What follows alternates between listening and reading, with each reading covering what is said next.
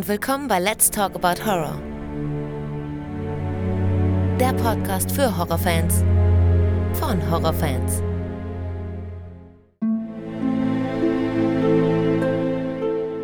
Hallo liebe Leute und willkommen zurück zu einer neuen Ausgabe. Schön, dass ihr wieder mit dabei seid und für alle, die zum ersten Mal reinhören, herzlich willkommen. Heute geht es um einen Film. Ich bin ehrlich gesagt erstaunt, dass es 13 Monate nach der ersten Folge gedauert hat, dass er endlich besprochen und veröffentlicht wird. Wir reden über High Tension und ich habe nach der Goldene Handschuh wieder mal das Vergnügen, mit Manuel zu sprechen. Hallo Manuel. Ja, hallo Alex. Na, schön dich wieder zu hören. Ja, endlich mal. Prima, freue mich. Ja, freut mich auch, dass du wieder dabei bist. Zuerst möchte ich dich darauf hinweisen und natürlich auch die Hörer darauf hinweisen, dass ich immer noch ein kleines bisschen angeschlagen bin. Mich habt ja über 2 Wochen Corona erwischt und ist ja keine neue Information, vielleicht wissen das ja die einen oder anderen, aber wie man vielleicht hören mag, meine Stimme ist immer noch etwas angeschlagen. Ich hoffe, dass das irgendwann dann auch mal wieder zurück zum Standard geht und ich nicht so bleibe. Alles gut. Aber ich hoffe, es ist zu ertragen, ja? Man kann dich gut hören, auf jeden Fall. Okay, gut, okay. Ja, also es ist sehr schön, dass du wieder mit dabei bist. Nachdem wir ja über der Goldene Handschuh gesprochen haben, bist du jetzt wieder dabei und wir reden über High Tension.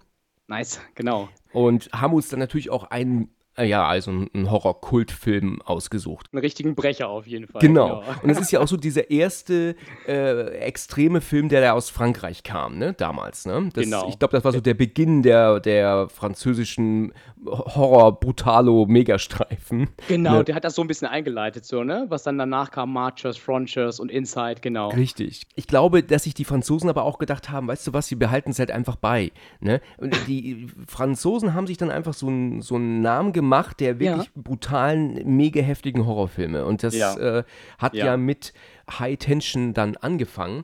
Der ist aus dem Jahre 2003 und ist ein ganz, hartes Stück, muss man wirklich sagen. Jetzt würde mich aber erstmal, bevor wir anfangen, interessieren, wann hast du denn High Tension zum ersten Mal gesehen? Wie hast du ihn damals aufgefasst?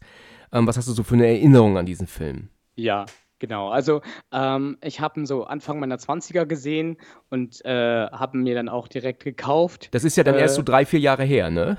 Genau, das ist erst so ein paar Jahre her.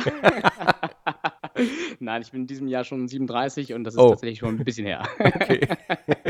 Und habe dann direkt die DVD mit in den Freundeskreis geschleppt und alle haben sich während des Schauens die Augen zugehalten. Ich habe ihn sehr gefeiert. Ich dachte nur, geil, endlich mal wieder ein richtig fett produzierter Horrorfilm. Ja, das hat mich damals auf jeden Fall wieder richtig geflasht, dass, wie du schon sagtest, aus Frankreich wieder so ein neuer Standard gesetzt wurde ins Metzelgenre. Ne? Ja, richtig, richtig, ja.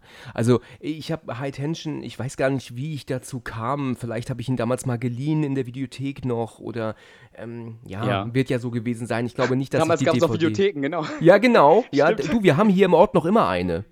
Echt? Ja, krass, wir haben noch immer eine Videothek hier. Also eigentlich ist es ja eine DVD-Thek, ne? Ja, ja, genau. Also dieser Begriff Videothek ist ja nie abgelöst worden, ne?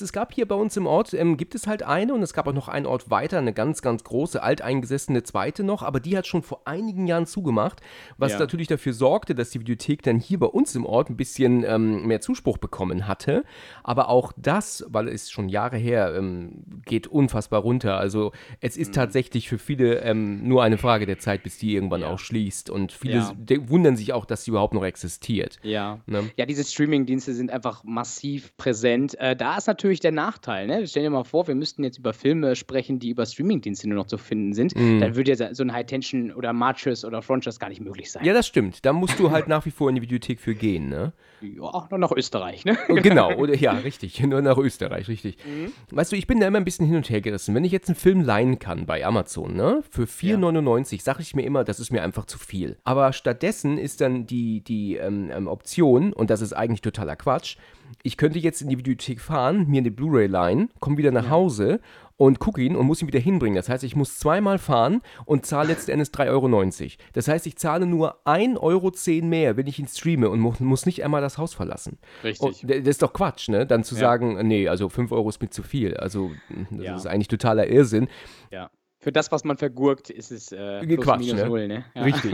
Aber da kommt ja noch dazu, dass ja früher, als dieses Streaming so anfing, da war das ja nur deutsche Sprache. Es gab auch noch keine Untertitel. Es gibt auch keine Extras. Extras kommen jetzt so ab und zu so. Ich glaube, bei Apple TV hast du auch mittlerweile Extras, ne, bei den Filmen. Genau. Aber es war halt auch lange Zeit nachteilig. Das war auch kein HD natürlich. Ne? Das war ja auch nicht direkt zu Beginn.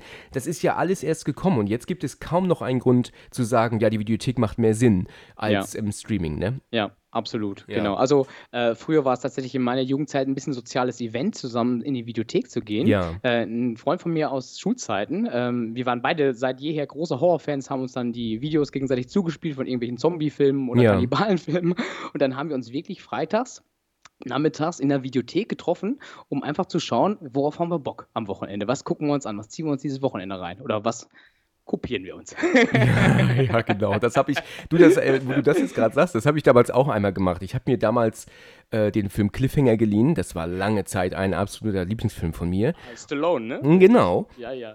Und dann habe ich mir gleichzeitig noch eine leere VHS gekauft, weil ich den überspielen wollte. Aber es gab ja tatsächlich auch da schon Kopierschutz, ne? Ja, wenn du einen Videorekorder dazwischen gesteckt hast, dann war das Bild plötzlich so blau unterlegt und der Ton war weg. Ja? Also wie auch immer das damals technisch schon analog funktioniert hat, war total erstaunlich. Aber ich habe das damals für einen Fehler gehalten auf dem Videorekorder oder auf der Kassette und bin voll ausgerastet, weil ich diesen Film dringend kopieren wollte. Und es gab damals schon Kopierschutz, erstaunlicherweise. Krass. Hieß es nicht, dass man für private Zwecke das machen durfte? Ich meine auch, das war so diese Unter-der-Hand-Regel, ne? Also ich glaube, die Industrie hat sich damals nicht so richtig getraut, irgendwie was Konkretes dazu zu sagen. Es gab ja wenig Gesetzeslage, ne? Es wurde ja immer skurriler, ne? Aber mittlerweile... Es ist viel technisch möglich, ne? Und auch damals gab es so Dekodiergeräte, die hat man quasi dann, genau, wie du sagtest, auch dazwischen geschaltet, zwischen diese beiden Videogeräte, wenn man was kopiert hat. Und dann hat das den Kopierschutz aufgelöst. Das hat mir damals, mein Nachhilfelehrer hat mir das ausgeliehen. Ehrlich? Das heißt also praktisch, du hast ja die Videorekorder mit SCART-Anschluss verbunden und hast du dann aber das dazwischen noch gesteckt. Dann. Genau. Und das hat den Kopierschutz gelöst. Wow. Dann hat es problemlos geklappt. Krass. Ja, das ist mir völlig neu. Okay, gut. Kommen wir doch mal so ein bisschen rein. Beziehungsweise ich wollte noch kurz meine Meinung zu High Tension sagen. Ich habe den damals ja geschaut und war von der Brutalität und der Atmosphäre entsetzt und erschrocken. Ich habe lange daran zu knabbern gehabt, an dieser wirklich kranken Scheiße, die man da sieht. Ja. Gerade so die letzten, das ist mir auch gestern wieder aufgefallen, 20 Minuten finde ich nicht mehr gut im Film. Die sind für mich sehr anstrengend. Also da, ganz ehrlich, da mache ich dann auch irgendwann mal den Ton weg, weil es mir zu viel Geschrei und Gemetzel ist. Ja. Da flacht der Film leider sehr ab. Aber bis nach der Tankstellenszene ist dieser Film wirklich 1A. Ja. Also astreine Atmosphäre, astrein gemacht, toll gespielt. Dafür, dass es so eine kleine Produktion war, wirklich super. Ja. Gut. Kommen wir einfach mal rein. Also, wie ich schon gerade sagte, ist der Film von 2003 und du hast mir ja einen Link geschickt, wie man den richtig ausspricht, ne? Genau. Ne? Alexandre Aja, ne? Das ist so die Art, wie man es wirklich sagt, ne? Genau, ja, das fand ich irgendwie ganz cool, das irgendwie mal nachzuschlagen, damit wir das hier auch ganz vernünftig mal benennen können, Alexandre Aja. Ich habe ja mit Markus schon vor einiger Zeit über The Hills Have Eyes gesprochen und da waren wir ja ständig nicht sicher, wie man ihn ausspricht, ob man Oja sagt oder Aja oder Ajö oder Ajö. Ach Gott, wir haben ja 150 verschiedene Aussprachen gehabt. Genau. Das war ein bisschen schwierig, aber jetzt können wir uns auf Alexandre Aja einigen. Sehr gut. Okay. Ja, der Film beginnt ja mit dieser Rückblende, da kommen wir ja eigentlich später sowieso noch dazu, deswegen finde ich, braucht man den Film nicht mit einer Rückblende beginnen, wir können eigentlich erstmal anfangen mit der eigentlichen Handlung, finde ich. Und da haben wir ja unsere beiden Hauptdarstellerinnen direkt, das ist ja die Marie und Alexia, oder Alex wird sie aber nur genannt, ne? Mhm. Genau. Und die sind zusammen im Auto und auf dem Weg zu Alex' Familie. Und da kommt Marie erstmals mit. So wie ich das verstanden habe, wollen die wohl lernen, ne? Die wollen wohl... Ja, genau. Irgendwie sind das Studenten und sind jetzt auf dem Weg zu Alex' Eltern, zu dem Elternhaus und wollen zusammen da die Ferien verbringen. Genau. Und da ist auch die Alex noch nie gewesen, ne? Also die nimmt sie ja zum ersten Mal mit. Und das kriegen wir ja auch dann später mit, weil ja dann ihr Vater sagt, dass ich schon viel von dir gehört habe. Also da merkt man recht schnell, dass sie das erste Mal bei ihrer Familie mit dabei ist. Sie sind ja gut befreundet. Und das merkt man ja auch recht schnell, gerade an der Szene im Auto, wo sie sich gegenseitig beschimpfen mit den bösesten Worten. Ne? Genau, beste Freunde beschimpfen sich ab und zu auch mal. Ne? Ja, genau, muss auch mal sein. Ne? Genau, es geht ja damit los, dass ja Marie aufwacht. Sie hat geschlafen hinten auf der Rückbank und die sind wirklich mitten im Nirgendwo, also auf irgendeiner Landstraße unterwegs. Genau, totale Pampa. Genau. Richtig. Was mir wirklich gut gefällt hier in der Szene ist ja die Art der Kameraführung. Ne? Also das finde ich wirklich gut gelöst. Also und auch dadurch, dass es ja so eine kleine Produktion ist, weil es gibt die Szene, sie sitzt ja hinten rechts und lehnt sich ja vor und sie führen ein Gespräch und dann tut sie sich ja auf einmal ganz stark nach hinten in den Sitz fallen lassen und die Kamera schwenkt aber dann so außen ja so mit. Das finde ich ist sehr gut gedreht. Ja, ne? Also ja, generell. Jetzt die Kamera halt auf so eine Art Trailer, ne? Da wird das Auto gezogen auf eine Art Anhänger, weißt du? Sonst kannst du die Kamera ja da gar nicht platzieren. Ne? Stimmt. Genau, also generell finde ich, kamerafahrtechnisch hat der Film einiges zu bieten. Da kommen wir später auch noch drauf, gerade auch bei den Morden und das ist einfach richtig gut gemacht. Richtig, da ist ja eine Szene auch später, die habe ich ja auch als Vorschaubild jetzt benutzt für diese Folge, ne? Hast du ja gesehen gestern, wo die Mutter ja die Treppe runtergeht und dann ja geblendet wird vom Auto und du aber in Lichtkegel dann den Killer siehst. Das ist halt atmosphärisch unfassbar gut gemacht, ne? Also wirklich perfekt gedreht, also top. Das hat mein Bruder damals wirklich umgehauen. Der hat gemeint, ja, boah, was ist das, du hast genial gemacht und genial gedreht, so mega Atmosphäre. Da kommen wir aber später noch zu der Szene. Ja. Zu der Freundin Alex, ist mir tatsächlich etwas aufgefallen, schon eh und je. Und zwar hat mich diese Frau, die heißt ja Maïwenn, also die wird ja wirklich nur Maïwenn genannt, ne? Das ist ja nur ein Name, die hat ja irgendwie keinen Nachnamen, zumindest steht es hier nicht hier mit Nachnamen aufgeführt. Und die hat mich schon immer ganz stark an Neve Campbell erinnert. Ah, okay, ja, doch, die Assoziation kann ich verstehen, genau, ja. Ja, ich dachte immer, die sieht ihr ähnlich. Sie hat so diesen gleichen Mundstellung, finde ich, Aber weißt du, was mir gestern aufgefallen ist? Erstaunlicherweise, ich habe mich jetzt mal reingewuselt ins Internet. Ich habe festgestellt, dass ihre deutsche Synchronstimme sie sogar spricht auch hier. Ach, wie cool. Also es ist die Stimme von Neve Campbell. Vielleicht ist das auch der Grund, warum ich sie immer damit in Verbindung bringe. Ja. Aber es ist total interessant, ne, dass sie mich sowohl vom Aussehen an sie immer erinnert hat und dann letzten Endes sogar ihre deutsche Synchronstimme hat. Also was ein Zufall, oder? Ja, da liegt nichts näher. Richtig, perfekt, genau. Cool. Die Sprecherin von Neve Campbell ist ja tatsächlich schon 2009 mit erst 41 verstorben. Deswegen hat sie ja in Scream 4 und 5 auch nicht mehr ihre Standardstimme. Ja. Okay. Weiß nicht, ob du das wusstest. Nein, wusste ich nicht bisher, genau. Ja, Veronika Neugebauer hieß sie. Warum, weiß man nicht, das kommt irgendwie nicht raus, aber ist bitter, auf jeden Fall, mit 41 ist das schon krass. Ja. Und das war ja auch eine sehr angenehme Stimme, die wir, spricht ja auch im Blair Witch Project, die Heather, ne? Also ist ja wirklich eine gängige Stimme im Kopf, aber leider nicht mehr da. Genau, Sie machen sich ja dann ein Lied an, natürlich ein französisches, sehr bekanntes Lied, ne? Wir kennen es alle, glaube ich, ne? Nicht erst seit diesem Film, ne? Und sind ja auch wirklich gut gelaunt, fahren dann weiter. Ja, genau. Also sie sind so ein bisschen richtig so guter Laune, singen zusammen und necken sich, genau. Das ist echt ganz, ganz knuffig zu sehen, auf jeden Fall, genau. Rauchen, quarzen, natürlich. Ja. In der Szene darauf sehen wir ja jetzt zum ersten Mal die Mutter von der Alex. Sie ist draußen beschäftigt mit Wäsche aufhängen oder abhängen, da bin ich mir gerade gar nicht sicher, weil sie kämpft da so ein bisschen mit dem Wind. Und dann kommt ja auch der kleine Junge dazu. Wie alt ist der eigentlich? So 6, ne? Oh, genau, 5, 6. Ja. Und er sagt ja dann auch, wann kommt denn endlich die Alex? Geh jetzt mal bitte rein und du sollst jetzt auch erstmal nochmal baden. Und sie soll doch meinen Cowboy-Anzug sehen und so, ne? Dieses halt kindliche Gehabe, ne? Genau. Aber sie kann ihn dann überreden. Und dann haben wir auch direkt einen Szenenwechsel zu diesen uralten, hässlichen, abgefuckten Truck. Ja, also ist ja wirklich wahr.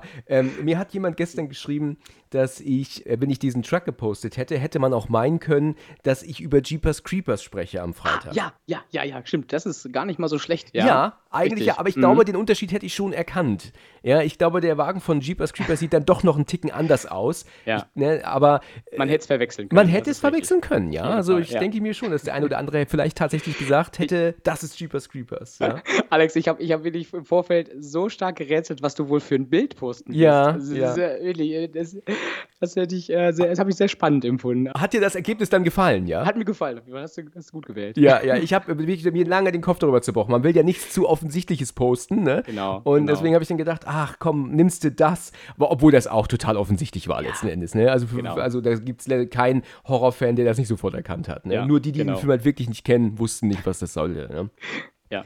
Gut, okay, also wir sind dann bei diesem Wagen irgendwo auf dem Feld und wir wissen alle, was dann passiert, ne? Ja, und man wird ja so aus dieser unsere kleine Farm-Szenerie, also das habe ich damit assoziiert, alles ist total happy und Sonnenschein und Kinder rennen über die Wiese und alle freuen sich und Mutti hängt noch irgendwie ein bisschen was raus. Genau.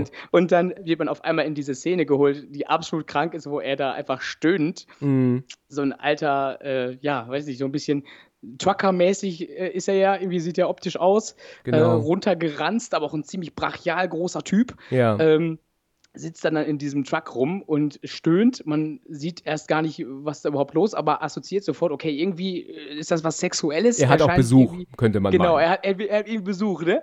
Und dann sieht man, so ein Kopf, okay, da kriegt einer gerade... Wir wissen es alle. Genau. Kurz danach sieht man, okay, der Kopf wird einfach aus dem Autofenster rausgeschmissen. Richtig. Und dann fährt er weg. Und dann ist er einfach fertig, hat seinen Orgasmus gehabt und ist lecker zufrieden. Richtig. Das war ein schöner Nachmittag. Ne? Genau. Ganz normal. Der Trucker schmeißt ja dann, wie du gerade sagtest, den Kopf raus und fährt weg. Und dann sehen wir den Kopf ja auch. Mhm. Sag mal, würdest du sagen, dass das eine Puppe ist oder ist das wirklich eine Schauspielerin, die sie eingegraben haben? Ich würde ja schon fast sagen, ja, ne? Weil der Kopf sieht schon sehr echt aus, ne? Also ich finde auch, der Kopf sieht direkt zum Anfang sehr, sehr echt aus. Und da, finde ich, merkt man als Zuschauer schon, okay, das ist so das grafische Niveau, was hier gespielt wird, ne? Richtig. Also es sieht gut aus, ist gut gemacht. Auf der Ebene wird es weitergehen und so passiert es ja auch. Ganz genau. In der Szene darauf, es ist jetzt mittlerweile dunkel, ist die Alex am Schlafen auf dem Beifahrersitz und die Marie guckt sie ja immer an. Würdest du das eigentlich auch so deuten, dass sie scharf auf sie ist? Irgendwie schon, ne? Ja, auf jeden Fall. Also es ist ganz interessant, wie sich diese Beziehung zwischen Alex und Marie, beziehungsweise primär auch von Marie zu Alex, weil sie hat ja die starken Gefühle für Alex, sich im Film entwickeln, über den Film hinaus. Ja. Am Anfang sieht es ja irgendwie so ein bisschen nach, leicht kindlicher Freundschaft aus. Sie sind so ein bisschen cool miteinander, aber necken sich auch so ein bisschen. Ja. Und dann wird ja peu à peu, sprechen sie auch gerade so in diesen Anfangs- Phasen des Films auch über Beziehungen und wer alles so auf Alex scharf ist und dann sagt Maria auch ganz klar so, nee, das wäre gar nicht so ihr Ding. Da hätte sie keinen Bock drauf. Ne? Richtig, also Marie stellt sofort klar, nee, du, mit Kerlen brauche ich jetzt irgendwie nichts. Brauche ich nichts, ne? Ganz genau, weil sie halt tatsächlich eigentlich dann lesbisch ist eigentlich, ne? Vielleicht auch bi, aber ja. Und man merkt ja hier, dass sie sie so anguckt und Alex das aber auch mitbekommt, dass sie sie anguckt und sagt dann irgendwann, guck auf die Straße und dann meinte sie doch dann zu ihr, du hast noch immer Glitzer an den Augen, so als würde sie praktisch dann so rechtfertigen wollen, warum sie halt ständig angeguckt hat. Genau, ne? So genau. Ja. Also ich schon verliebt, das denke ich. Ja, ich denke auch. Das ist aber auch ist schon eine bescheuerte Situation, ne? Also was eine beschissene Situation das eigentlich ist. Ich meine, natürlich gibt es sowas immer, ne? Dass man halt verliebt ist in die Freundin oder in den Freund irgendwann oder so. Ja. Aber wenn es dann aber auch noch gleiches Geschlecht ist, ist es natürlich noch mal schlimmer, glaube ich, eigentlich. Ja, es ist wahrscheinlich einfach schwieriger, das zu kommunizieren. Richtig, und genau. Auf jeden Fall. So ist es. Ja, dann sagt die Alex irgendwann, während sie durch dieses, ich glaube, Maisfeld, ne, fahren, Moment mal, da war jemand im Mais. Und nee, das ist doch Quatsch, was du da redest. Nee, ich glaube, da ist jemand, halt mal an. Mhm. Und dann steigt sie aus und rennt sofort ins Feld. Ja. Und es ist natürlich auch Quatsch. Ich meine, selbst wenn da jemand im Feld ist, dann rennt man einer fremden Person ja auch nicht hinterher. Ne? Also, auf gar keinen Fall. Nee, also würde ich auch nicht machen. Im Dunkeln, ohne Licht, das ist vielleicht nicht die allerklügste Idee. Ja. Marie bleibt ja alleine und sagt, Alex, lass das und kommt zurück und dann läuft sie ja dann alleine in das Maisfeld rein. Da ist ja auch immer die große Gefahr, dass man sich da verirrt, ne? Also da muss ich eigentlich dran denken, es gibt diesen Film auf Netflix, der im hohen Gras heißt der. Ja. Hast du ihn gesehen zufällig? Habe ich auch gesehen, genau. Also der Film, kann man drüber streiten, gerade will ich jetzt gar nicht groß drauf eingehen, aber was ich sehr effektiv fand, war diese Szene zu Beginn, wie er durch das Feld läuft und die Sonne natürlich als Anhaltspunkt nimmt und die ist konstant hinter ihm, ja. Ja. Und er läuft geradeaus und die Sonne ist immer noch hinter ihm und dann irgendwann plötzlich ist sie vor ihm, weißt du? Und er denkt, hä, was ist denn auf einmal los? Und plötzlich hat er ja dann doch total die Orientierung verloren. Ist natürlich ein Horrorfilm, es würde ja auch nicht passieren im wirklichen Leben, logischerweise. Aber das fand ich sehr effektiv, auf einmal so verarscht zu werden, ne? So plötzlich. Genau. Ja, weil, wenn die Sonne ja jetzt vor ihm ist, dann muss er sich ja gedreht haben, aber das hat er ja nicht. Und das fand ich sehr effektiv gemacht. Ja. Daran musste ich gestern denken, als ich die Szene sah. Ja. Okay, Marie sucht ja nach ihr und findet sie nicht, sie sagt ja auch nichts und plötzlich geht das Auto im Hintergrund wieder an, ne, und fährt dann auch sogar weg, sie rennt ihr hinterher. Ich muss aber auch ganz ehrlich sagen, das ist aber auch für mich tatsächlich ein Spaß zu viel. Mich würde das ankotzen an ihrer Stelle. Ja, weil, das stimmt, das ist nicht nett. Nee. Nett ist es nicht. Es gibt so Situationen, da kann man mal drüber lachen, aber das finde ich eine Situation, die wird mich nerven, weil sie ja auch sogar stehen bleibt und kurz bevor sie am Auto ist, fährt sie ja nochmal los. Also da ist irgendwann auch so ein Punkt gekommen, da wird man auch, kann man auch irgendwann pissig werden. Also da ist auch mal Spaß vorbei. Ja, ja, gerade weil es einfach diese gefährliche Situation hätte sein können, dass wirklich jemand Fremdes da im Feld ist und dann auflauert. In der Szene danach kommen sie ja dann aber auch an. Der Vater ist mit dem kleinen Jungen, Tom heißt der, glaube ich, ne, wenn ich mich nicht irre, und unterwegs, er hat ihn auf dem Arm und gibt ihn dann aber auch an Alex. Und ja, und dann heißt es dann ja auch, wie ich vorhin schon sagte, ne, hallo Marie, wir haben schon viel von dir gehört und, ne, und sind dann, ne? Und alles sehr, sehr freundlich und Herzen heißen sie willkommen, das richtig, ist echt cool. Richtig. Das erinnert mich auch so an die Zeit, wo ich früher noch einen alten Schulfreund immer mal wieder besucht habe, nachdem wir ja 88 weggezogen sind, nach Hessen von Schleswig-Holstein. Da habe ich ja auch dann immer alle paar Monate den alten Freund besucht. Schön. Ja, die Alex zeigt ihr ja das Haus, ne? Sagt ihr, das ist das Schlafzimmer und das hier ist mein Zimmer, das ist das Zimmer von Tom und du schläfst dann oben im Gästezimmer. Mhm. Und dann geht sie ja nach oben und das finde ich auch wirklich eine sehr schöne Sache, wenn man als Gast dann auch ein eigenes Zimmer inklusive Bad bekommt. Das ist natürlich super, ne? Also boah, das natürlich Luxus, ja. Absoluter Luxus. Auch wenn natürlich die Bude verranzt ist, ne? Also das muss man schon sagen. Es ist jetzt nicht schön sauber und aufgeräumt da drin, ne? Das, ja, es ist kein 5-Sterne-Hotel. Nein, das definitiv nicht. Die Tapete, sehen wir ja auch später, hängt ja runter. Es ist also wirklich total versifft, also das muss man schon sagen. Ja. Marie guckt sich aber um und geht ins Bad und dann erscheint Alex ja auch neben ihr und dann gehen sie auch nochmal gemeinsam runter in die Küche, um was zu trinken. Dann kommt ja auch die Szene, die du gerade schon angesprochen hattest, dass sie ja dann irgendwie erzählen von Männern hier und Männern da und dieser Typ, warum hat er ausgerechnet eine Brasilianerin, das ist doch total out, ne? als wäre das noch sexy, so in dem Dreh, ne? Ja, genau, sei so Klischee. Ne? Klischee, ganz genau, so sagt sie. Und dann meint sie ja dann zu ihr, ich muss auch unbedingt mal was für meinen Arsch tun. Die hat eine Figur, das ist unfassbar. Das ist auch so typisch, ne? Also Frauen beneiden andere Frauen um ihre Figur und Männer machen es natürlich genauso, ne? Das ist ganz typisch, ja. Genau, das hat sich mittlerweile eigentlich auf die gleichen Ebenen gehoben. Richtig. Da geht es auch immer darum, um Selbstperfektion und bei beiden Geschlechtern auf jeden Fall. Richtig, richtig. Ja, und dann sagt ja dann auch die Marie, sie möchte noch draußen eine rauchen, bevor sie ins Bett geht, ob sie mitkommt. Nein, sie kann jetzt nicht mehr die Augen aufhalten, sie möchte sich jetzt hinlegen. Und ja, und dann ist dann die Marie draußen alleine. Beobachtet ja dann auch noch kurz den Vater, wie er am Arbeiten ist. Der macht aber auch das Licht aus und verschwindet. Und dann sieht sie ja tatsächlich Alex oben auch in der Dusche noch. Ja. Und ich meine, sie steht ja aber auch perfekt positioniert. Genau, auf jeden Fall. Zum Spannen perfekt positioniert. Ja, aber ich meine, wie krass. Ich meine, auf der anderen Seite hätte es ja auch andersrum sein können, dass man... dass da jetzt zum Beispiel auch der Vater draußen noch steht und sich mit Marie unterhält, dann würde er ja auch seiner Tochter jetzt zugucken können beim Duschen. Ne? Stimmt, ja. Also ein Vorhang wäre schon angebracht eigentlich. Ne? Genau. Das erinnert mich daran, wo ich mit meiner Frau in Irland war, 2018 im Oktober. Und da war es dann dummerweise so, dass diese Übernachtung, die wir gebucht hatten, war dann leider, und das hat uns so angekotzt, ein Gemeinschaftsbad. Ne? Oh, okay. Und das haben wir natürlich so eigentlich nicht gebucht, aber haben es dann trotzdem bekommen. Und das ging mir so auf den Senkel, weil man will natürlich sein eigenes Bad haben, ne?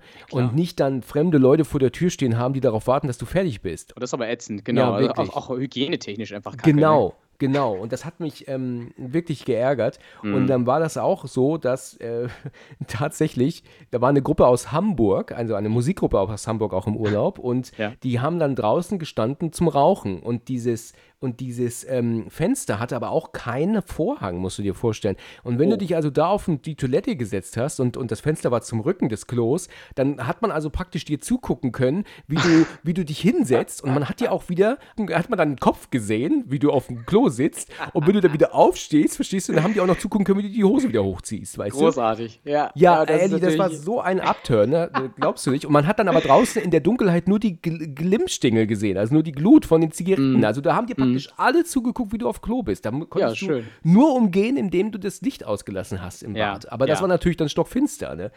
Ja. Also das war, oh Mann, das ist ja super suboptimal, genau. Ja, das war also wirklich nicht unangenehm. Schön. Ein absolut. Sehr schönes Gebäude, sehr schönes Haus, aber leider dadurch, leider die schlechteste Übernachtung, die wir hatten in Irland. Ja.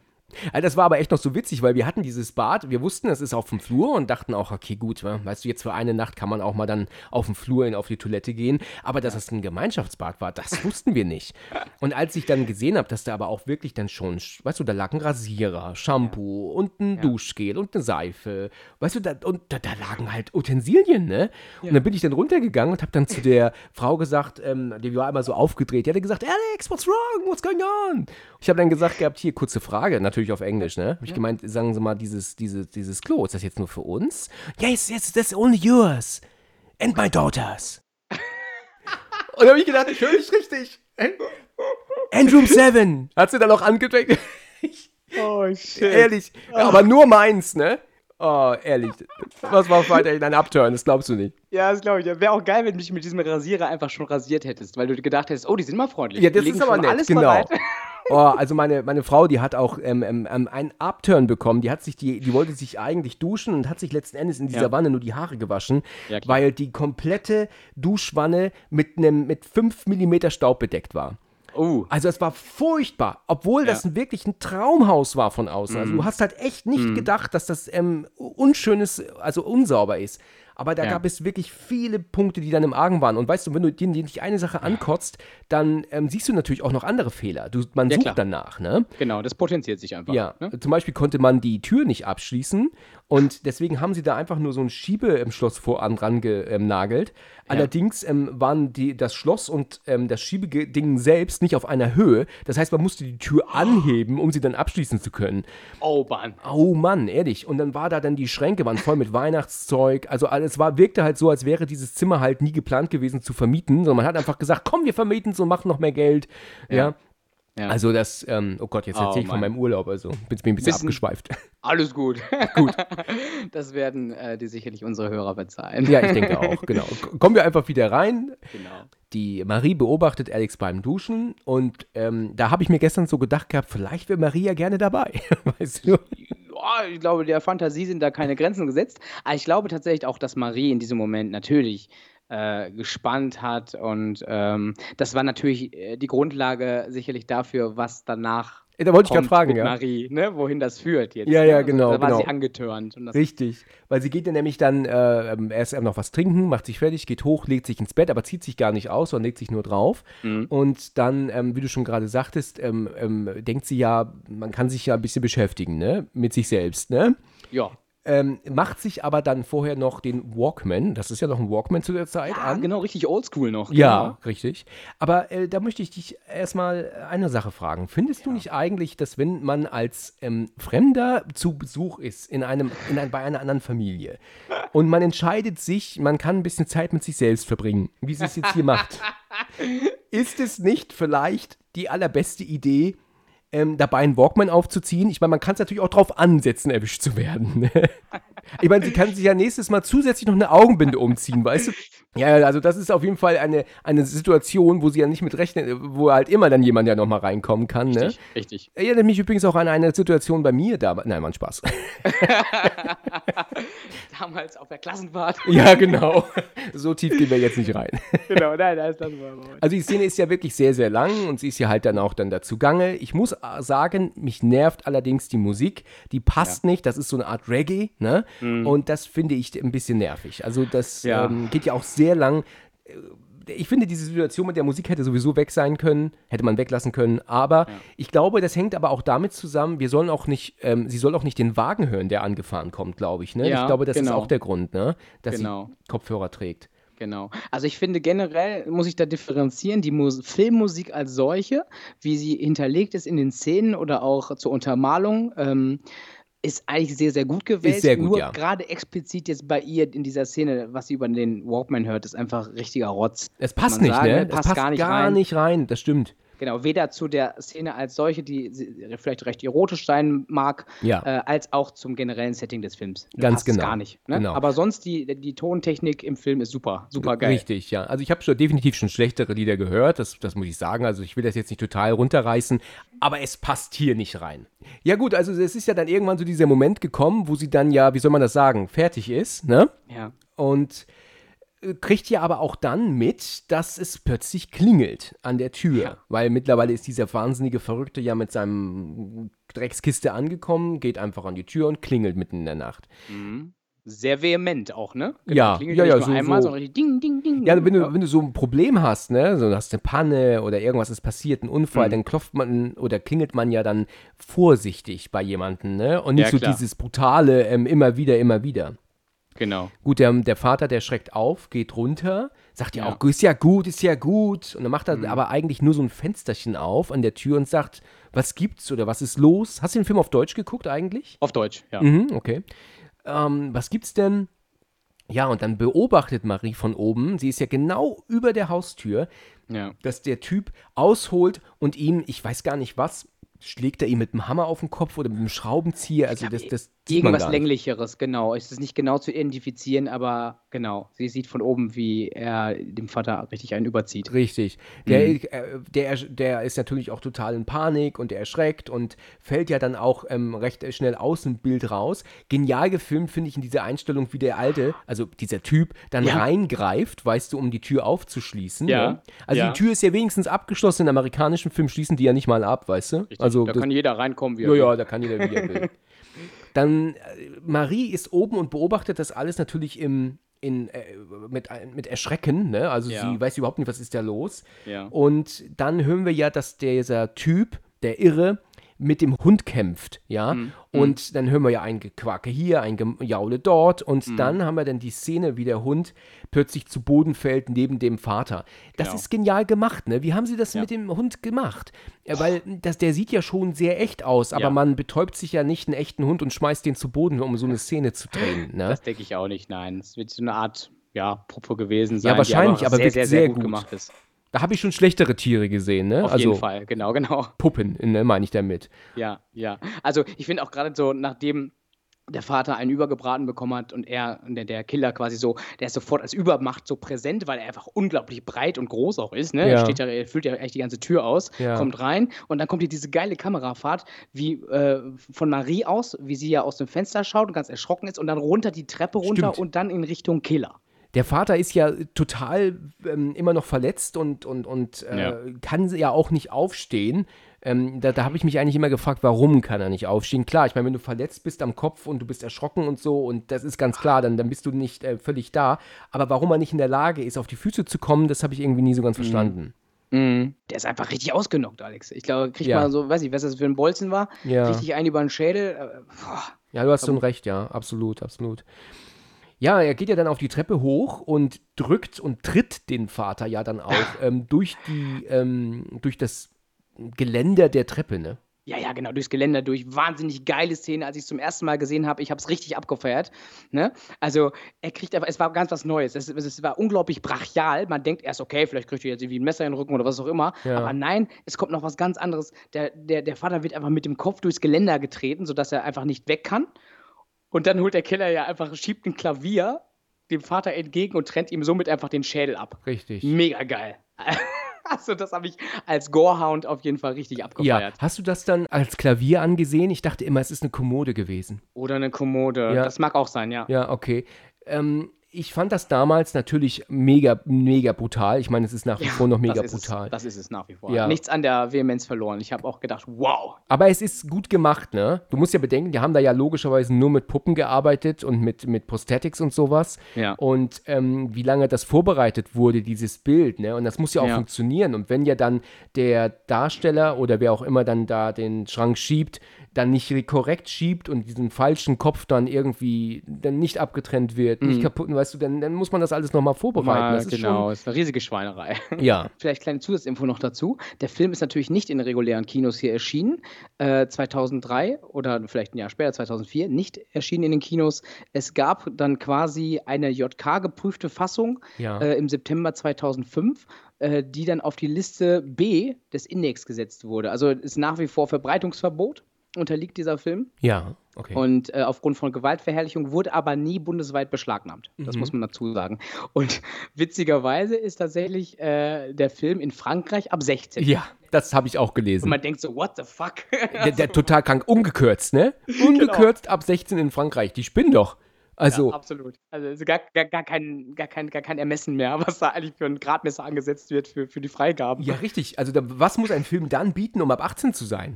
Ne? Richtig, ja. Naja, also der Vater, der ist leider Geschichte und blutet da aus. Ja. Total krank.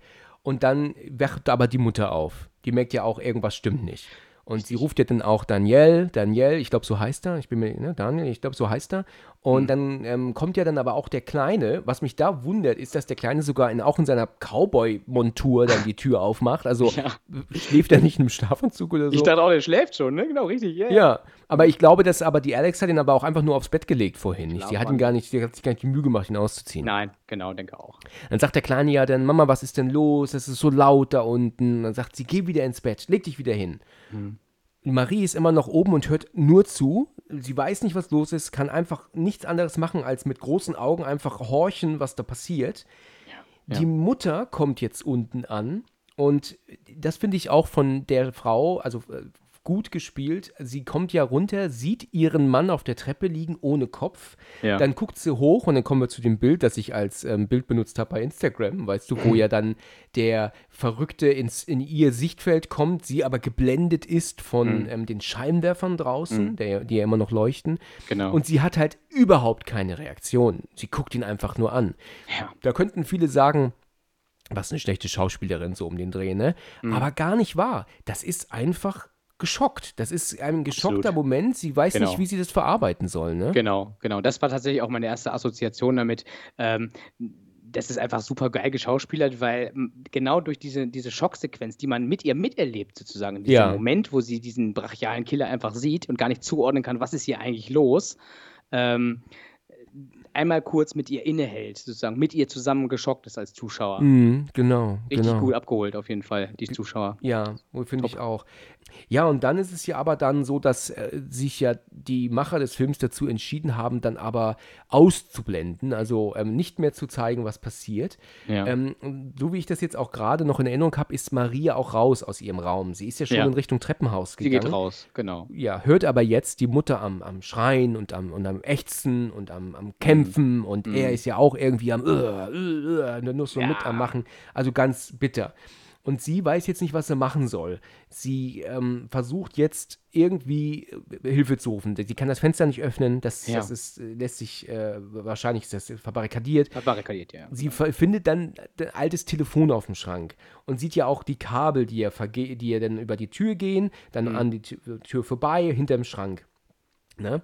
Und da denkt sie sich dann, okay, gut, sie muss den Schrank wegschieben. Ich bin erstaunt, wie intensiv sie zeigen, dass sie versucht, den Schrank wegzuschieben. Ne? Ja. Der Typ, der entscheidet sich aber jetzt, erstmal nach ganz oben zu gehen. In gewisser Weise ist es ja tatsächlich auch Quatsch, ne? Warum sollte er jetzt erstmal nach ganz oben in die Bude gehen, weißt du?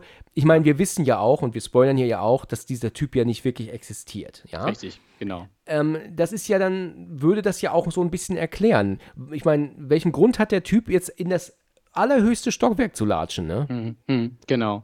Also, ja, um es quasi zu Ende zu spoilern, das ist ja eine gespaltene Persönlichkeit, Maries quasi. Genau. Wenn man diesen Film, muss man einfach mehrfach schauen, um vielleicht auch das Ende so ein bisschen mehr einordnen zu können, sage ich mal so. Ich sage nicht an dieser Stelle, und ich glaube, da wirst du mir recht geben, dass man alle Szenen dieses Films perfekt ins Ende einordnen kann, weil natürlich wird man am Ende stutzig. Richtig. Kann das wirklich so gewesen sein? Das ist doch jetzt ne? Also man zweifelt sicherlich hier und da vielleicht ein bisschen an, das kann doch nicht alles so passiert sein. Das ist ja, da fehlt ja ein bisschen an Logik. Ne? Ja.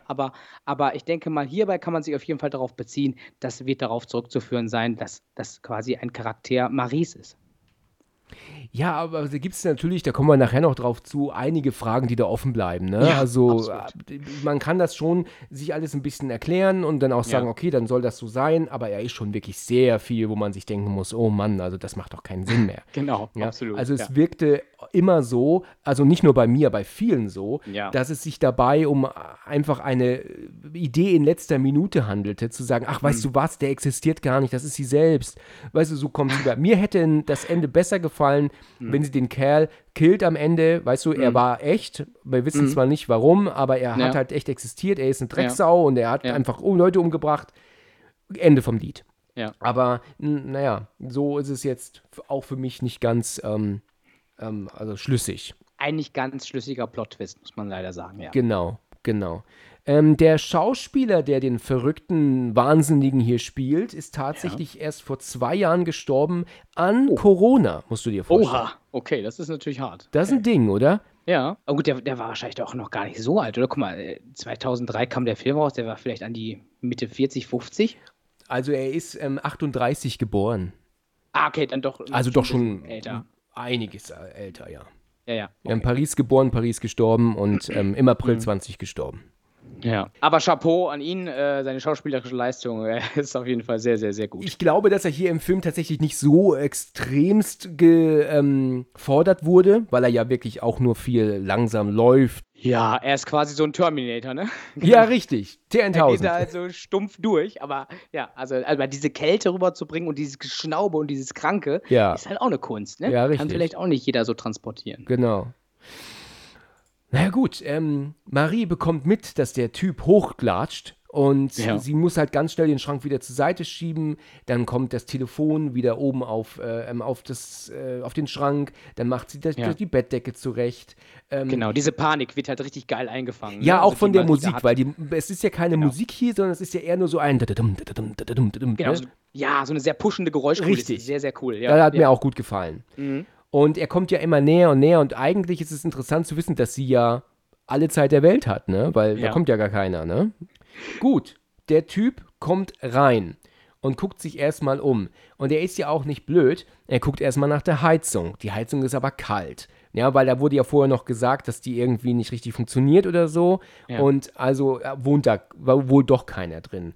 Dann denkt er sich, er geht mal ins Bad, testet, Waschbecken ist trocken. Sie hat es ja auch abgetrocknet vorher. Mhm. Und dann ist er aber so pleatsch, er greift an den Wasserhahn und sieht, dass da ein Tropfen ist. Ne? Also heißt das ja, dass der Wasserhahn erst kurz vorher benutzt wurde noch. Ja. Ne? Das war übrigens ursprünglich das Bild, das ich nehmen wollte für Instagram. Also die Hand am Wasserhahn. Ja, cool. Das wäre auch noch ein bisschen verklausulierter gewesen. Ja, genau, denke ich auch, ja. Aber ich finde genau in diesen Szenen, Alex, finde ich sehr, sehr cool zu sehen, wie intelligent der Killer hier vorgeht. Ne? Der ist zwar rabiat und brachial und relativ stumpf, aber er ist so in seiner investigativen Suche nach seinen Opfern sehr, sehr taktisch. Ja. Ne? Weil so ein recht stumpfer Metzeltyp hätte jetzt vielleicht nicht so sorgsam nachgeschaut, was ist hier gerade im Raum los. Ist hier vielleicht noch irgendwo wer? Also man merkt schon, der ist nicht doof. Der Kinder kann man schlecht verarschen. Das stimmt. Er guckt halt zwar unter das Bett einmal, macht die Matratze hoch, aber nur auf der einen Seite, nicht auf der anderen. Ne? Ja. Und entscheidet sich ja dann auch wieder zu gehen. Und er ist ja aber auch zweimal, entscheidet er sich ja noch um. Ne? Also es ist ja dann so, dass er ja dann doch nochmal reingeht und sich umguckt. Dann geht er raus und bleibt sogar noch einen Moment an der Tür stehen und horcht. Ne? Ja. Und das lässt ja gerade auch bei uns als Zuschauern einfach die Spannung auch nochmal aufleben, weil wir einfach merken, okay, die Situation ist enorm bedrohlich und der Typ, der dahinter quasi den Protagonistinnen her ist oder mit denen wir auch mitfiebern, der ist so intelligent und so verschlagen, das wird jetzt ein sehr spannender Akt, wie die wohl aus dieser ganzen Szenerie jetzt rauskommen. Genau. Oder ob sie da rauskommen. Man fiebert einfach enorm mit. Ne? Richtig, richtig. Ja, und dann sehen wir in der nächsten Szene ja dann die Alex am Schlafen. Ja. Du bist halt so völlig ausgeliefert, wenn du schläfst, ne? Also ja. Chris hat nichts mit und sie hat ja auch Ohrenstöpsel drin, was ja auch dafür sorgt, dass sie alles nicht mitbekommen hat die ganze Zeit. Richtig. Übrigens ist das hier eine Anspielung, beziehungsweise war es in Hills Have Eyes eine Anspielung, da gibt es die gleiche Szene der schlafenden Tochter, Schwester, und da kommt doch dann einfach nur eine Hand ins Bild und greift hier so an die Haare. Genau die gleiche Szene hier ist auch in Hills Have Eyes. Krass. Ist okay, also praktisch eine Anspielung vom Regisseur, ne? Das ist ja auch mit der nicht toten Frau nachher ja nochmal gleich, das Gleiche. Ja. Da ist es ja auch, dass die Mutter doch nochmal kurz aufschreckt vor dem Schrank. Wir kommen gleich zu der Szene. Ja. Und es ist ja in Hills Have Eyes ebenso, dass nachdem ja die Freundin von ihm doch abgeknallt wurde, so brutal, wacht sie ja auch nochmal kurz auf. Ne? Ja, gab's genau. Also dann krasse Verbindung. Ja, genau, das sind also Verbindungen, die der Regisseur mit eingebunden hat. Mhm. Die Alex schreckt natürlich auf und der Killer deutet ihr nur ruhig.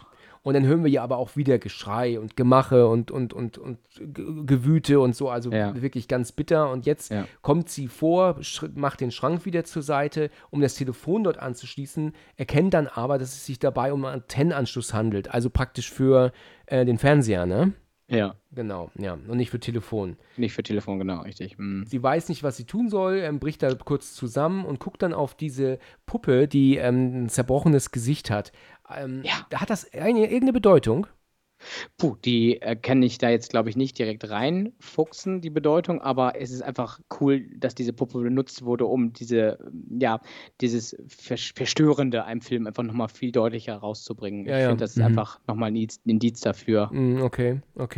Ja, also ich hatte schon mal überlegt, dass man die Puppe vorher schon mal gesehen hat, da war sie noch ganz und jetzt ist sie plötzlich zerbrochen, aber nein, das ist tatsächlich nicht so, man sieht sie nicht vorher schon mal heile. Okay. Ne? Aber das war immer so mein Gedanke, dass man vielleicht so denkt, weißt du, die war doch vorhin noch heile, warum ist sie jetzt gebrochen? Aber scheint nicht so zu sein. Okay, das wäre eine sehr coole Metapher gewesen. Ja, eigentlich. Hätte ich auch gedacht, ne?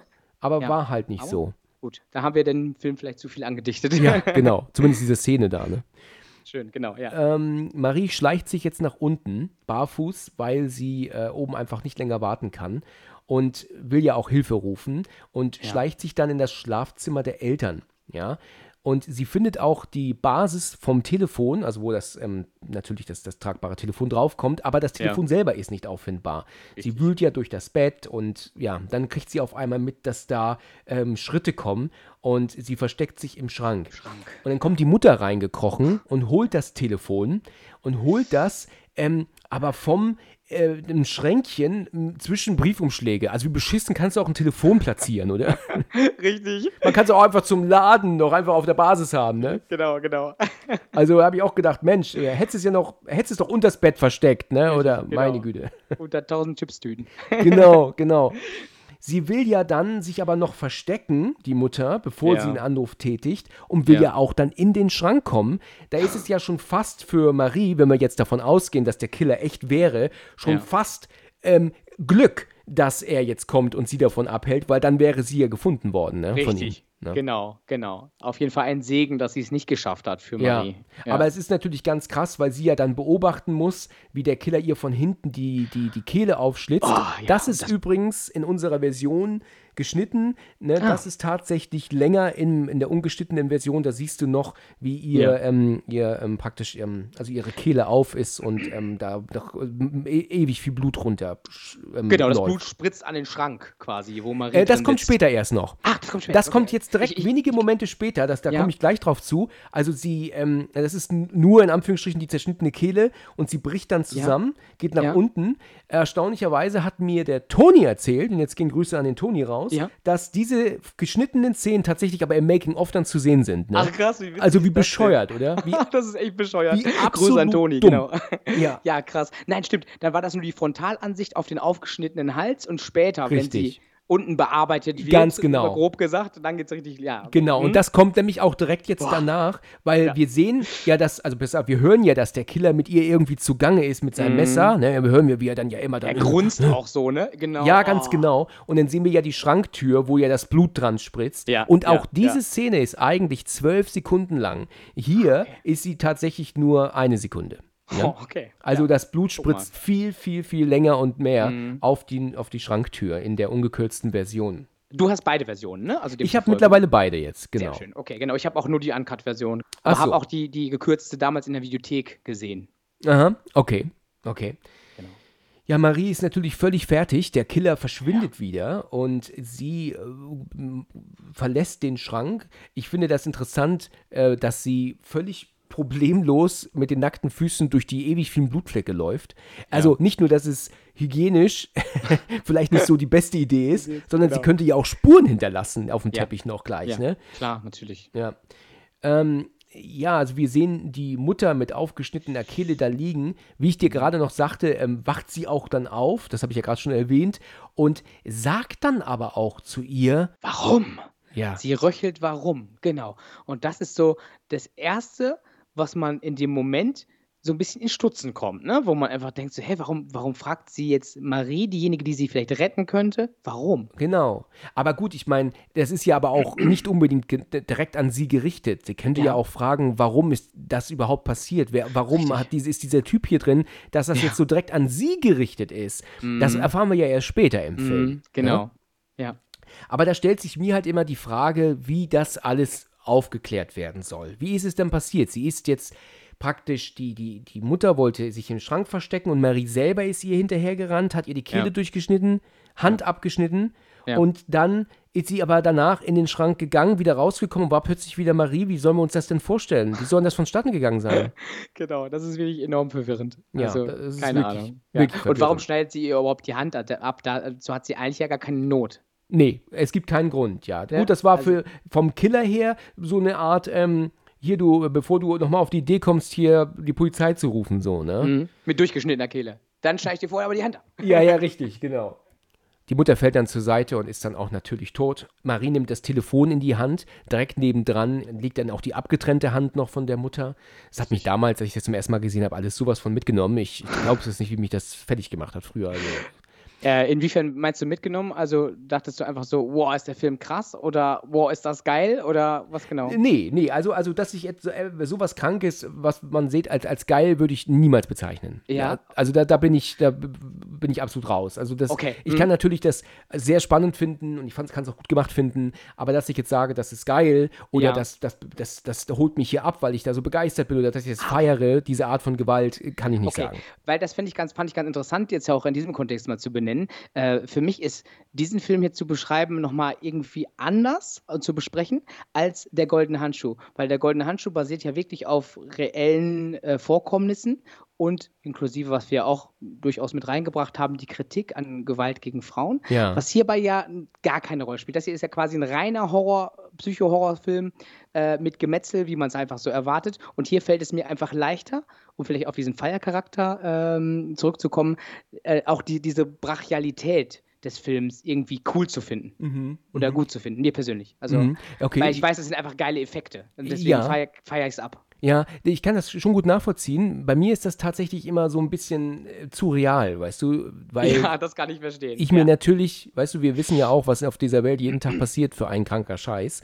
Ja, und das ist richtig. Deswegen habe ich dann immer im Hinterkopf, gerade bei sowas, was ja auch dann aus der Realität kommen könnte, finde ich das dann schon oft dann wirklich dann sehr krass, weil ich das dann immer so mit in die Realität nehme, weil das ja alles passieren könnte. Ich meine, wie oft haben wir auch schon gehört oder gelesen oder gesehen, ich habe mich da neulich dran erinnert, da hat irgendwie ein Vater jetzt zu Weihnachten letztes Jahr, ich glaube, seine 3 Kinder abgeholt und hat sie dann in der Kirche alle 3 erschossen.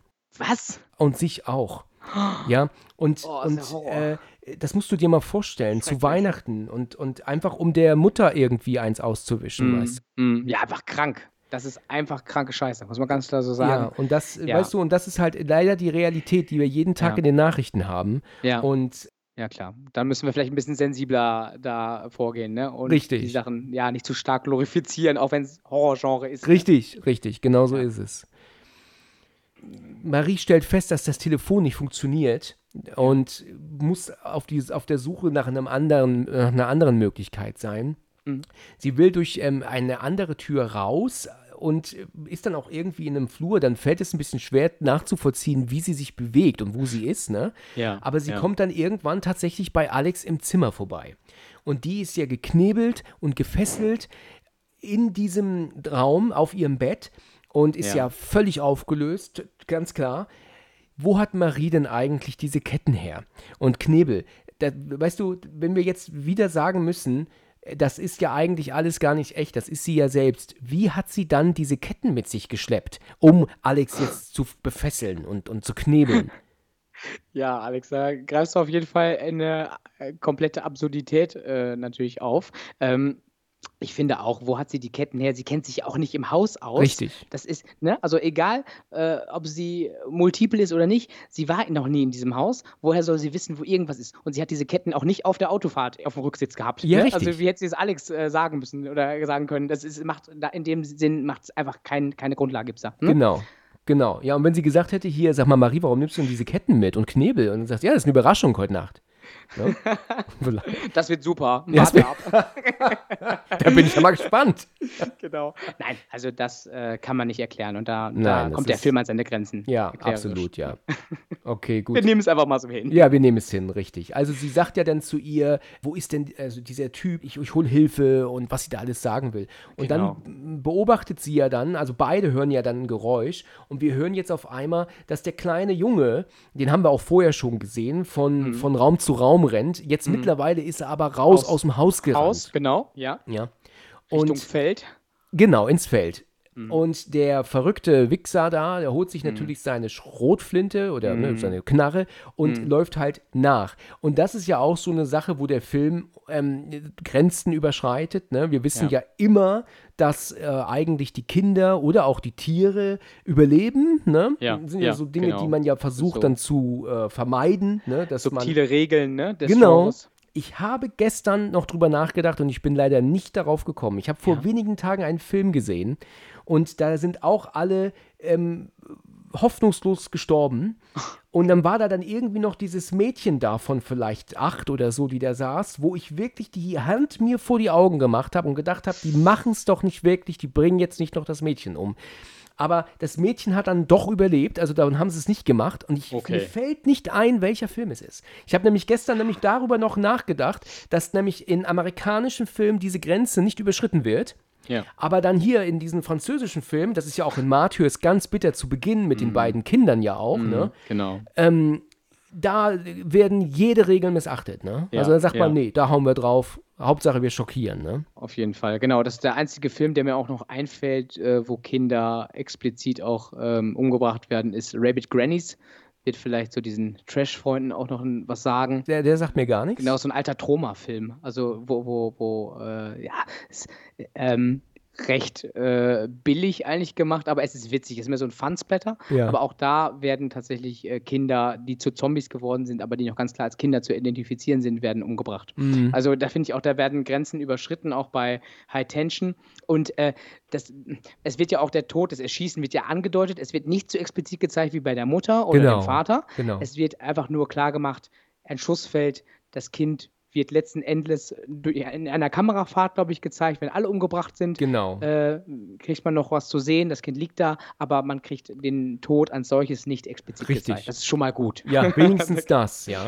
Oh ja. Weil es ist ja so, dass jetzt, wo du es schon ansprichst, sage ich es mal direkt. Ich gehe aber stark davon aus, dass das nicht das Kind ist, das da liegt, ne? Wenn wir das sehen von oben. Nein. Das ist eine viel größere Person. Ja, also da haben sie dann gesagt, das hier, Kind, stell dich mal tot, wollten sie nicht machen, ne? Ganz klar. Die haben nämlich sowieso mit dem Jungen alles außerhalb gedreht. Der hat dann diesen ganzen Gore und das hat er nicht alles mitbekommen. Das wird er irgendwann mal gesehen haben, dann als er alt genug war und war dann wahrscheinlich schockiert, in was für einen Film er da mitgemacht hat. Weißt du was? Das erinnert mich voll an die Folge von dir, als ihr über The Shining gesprochen habt. Ah ja, okay. Da hattest du auch selber mit reingebracht, dass doch die Kinder, die da mitgespielt haben, ganz komplett von dem Setting des Films keine Ahnung gehabt haben. Richtig. Und quasi separiert aufgenommen wurden, um quasi denen zu assoziieren, ey, macht mal das und das, aber ist nichts Schlimmes, alles gut, um sie quasi nicht in irgendeiner Form zu traumatisieren. Richtig. Und das ist, glaube ich, in solchen Filmen super wichtig, dass man einfach als Regisseurin die Sensibilität hat und sagt, okay, wir müssen mit Kindern solche Filme, wenn wir sie verwenden, in diesen Filmen ganz anders angehen. Und das hat auch dieser Film anscheinend gemacht und gut ist. Komplett separat gedreht. Also das heißt dann einfach nur, renn mal ins Feld und renn mal hier von da nach da und guck mal, der böse Mann, der verfolgt dich, weißt du, so sprichst du dann mit den Kindern beim Drehen. Ganz kindgerecht, richtig. Genau, so muss man das ja auch machen. Das ist ja klar, es gibt ja auch Gesetze, ne, in gewisser Weise. Ja, auf jeden Fall, da greift auf jeden Fall der Jugendschutz, muss man ganz klar sagen. Genau, so ist es. Ja, und der Verrückte, der geht ja ins Feld und dann kommt ja auch dann dieser Schuss, wir hatten es gerade schon gesagt, mhm. Dann läuft der Typ wieder zurück ins Haus. Wir sehen ja dann, wie der verrückte Alex rausträgt. Er hat sie ja über der Schulter. Ja. Müssen wir uns eigentlich vorstellen, dass Marie Alex über der Schulter hat und sie wirklich so raustragen kann? Puh, ich glaube schon, dass Marie Alex nehmen könnte, durchaus, aber ob das in dieser Szene damit zu verbinden ist, weiß ich nicht genau. Kann aber sein. Ja, guck mal, das ist ja auch die zweite Frage. Wo kommt denn überhaupt dieser Wagen her? Richtig. Weißt du, das ist doch alles total verrückt. Mhm. Wo kommt denn dieser Wagen her? Ja, also das kommt mir jetzt gerade erstmal so richtig in den Sinn. Weißt du, alles andere macht es schon irgendwie keinen Sinn. Aber wenn sie doch später mit dieser alten, verranzten Karre jetzt rumfahren und wir jetzt davon ausgehen, dass eigentlich Marie diejenige ist, die dieses Fahrzeug fährt, wo kommt es her?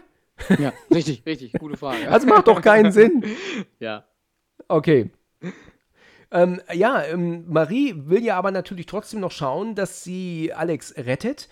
Der Verrückte kommt, nachdem er sie ins Auto gebracht hat, nochmal zurück ins Haus und guckt sich auch noch um. Ich meine, Marie hat sich mittlerweile rausgeschlichen aus dem Haus und der Verrückte läuft immer noch rum, er guckt da nochmal und da, dann sieht er ja auch irgendwann ein Bild, wo Alex auch drauf ist, dass er ausschneidet mit seinem Messer, weil er das halt einfach... Weil er ein Psycho ist? Weil er ein Psycho ist, genau so ist es. Auf jeden Fall, genau.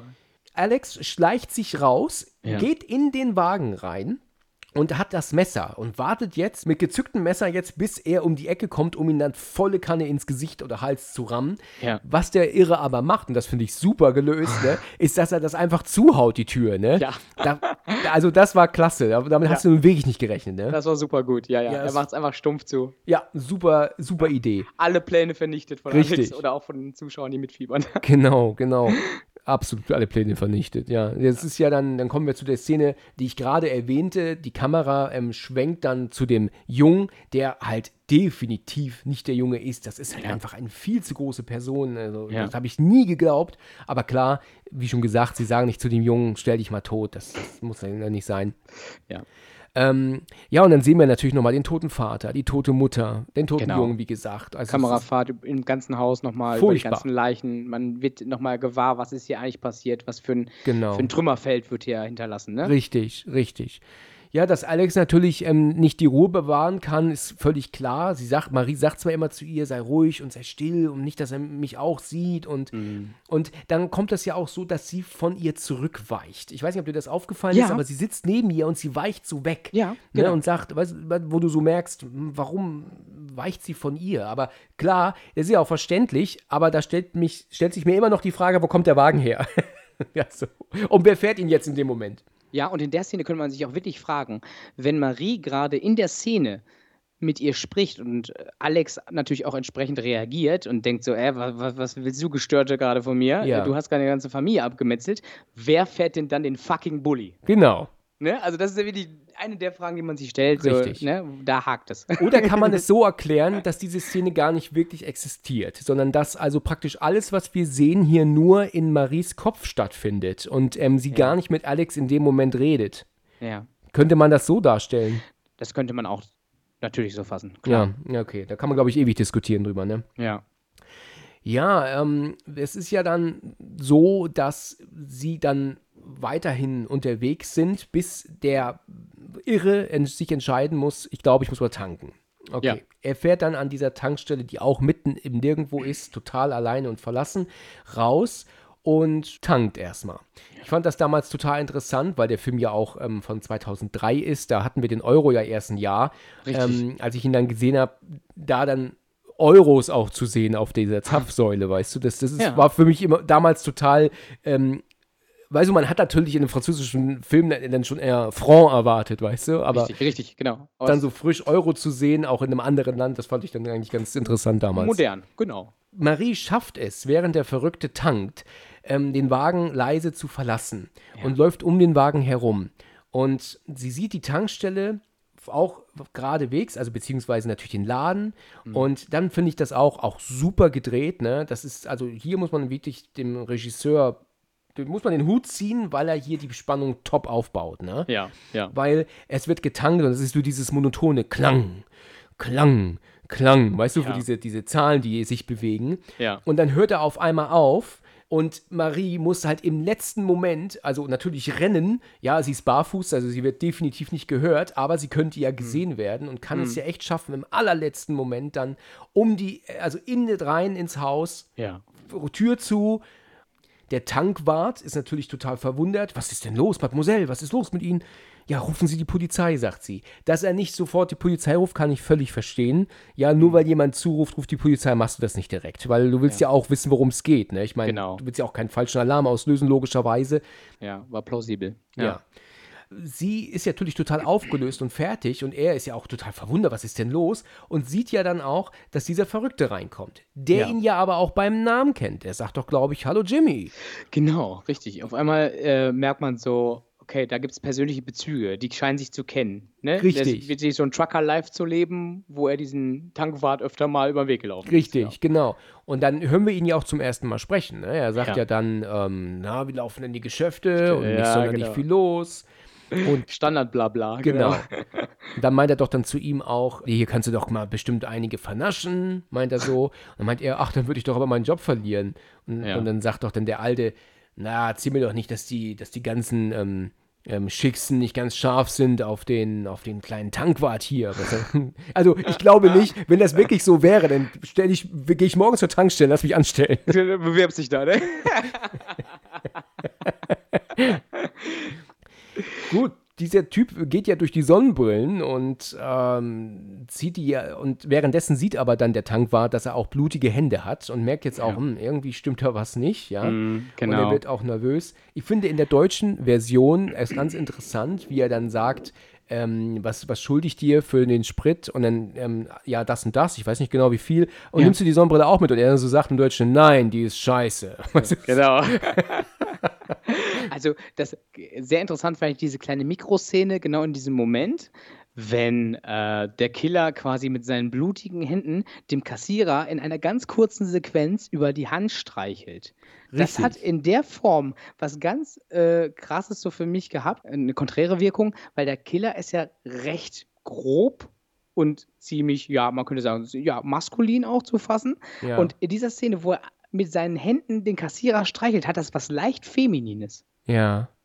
Also ach so. Das hat mich komplett irritiert, dass das möglich war, das so rüberzubringen. Weil er hat in dem Moment, man kann es in der Retrospektive, schaut es euch nochmal alle an, hat er in dem Moment wirklich was sehr Zartes, wie er den Kassierer über die Hände streichelt. Das macht er, in 2-3 Sekunden macht er das. Und das ist sehr, sehr verblüffend. Also meinst du, dass das so ein Anzeichen dafür da sein soll, dass es sich um Marie handelt eigentlich? Ja, ich glaube, das ist eine ganz bewusste feminine Assoziation, die da gestreut wurde, um nachher zu sagen, ja, das ist die Grundlage, um zu sagen, guck mal, da hättet ihr sehen können, das könnte Marie sein. Ah ja, also dass sie ihn praktisch anmacht in dem Moment so ein bisschen, aber trotzdem sie ihn aber sehr nervös macht, aber auch, weil sie wahrscheinlich auch blutbeschmiert ist und so. Richtig, richtig, genau. Ah, ja, okay. Sie ist sehr manipulativ, ne? Und das merkt man schon, genau. Ja. Er will ja Alkohol haben noch. Warum er das macht, verstehe ich nicht. Er könnte ja auch einfach sagen, er sagt ja auch, er darf nicht verkaufen, aber er macht es trotzdem.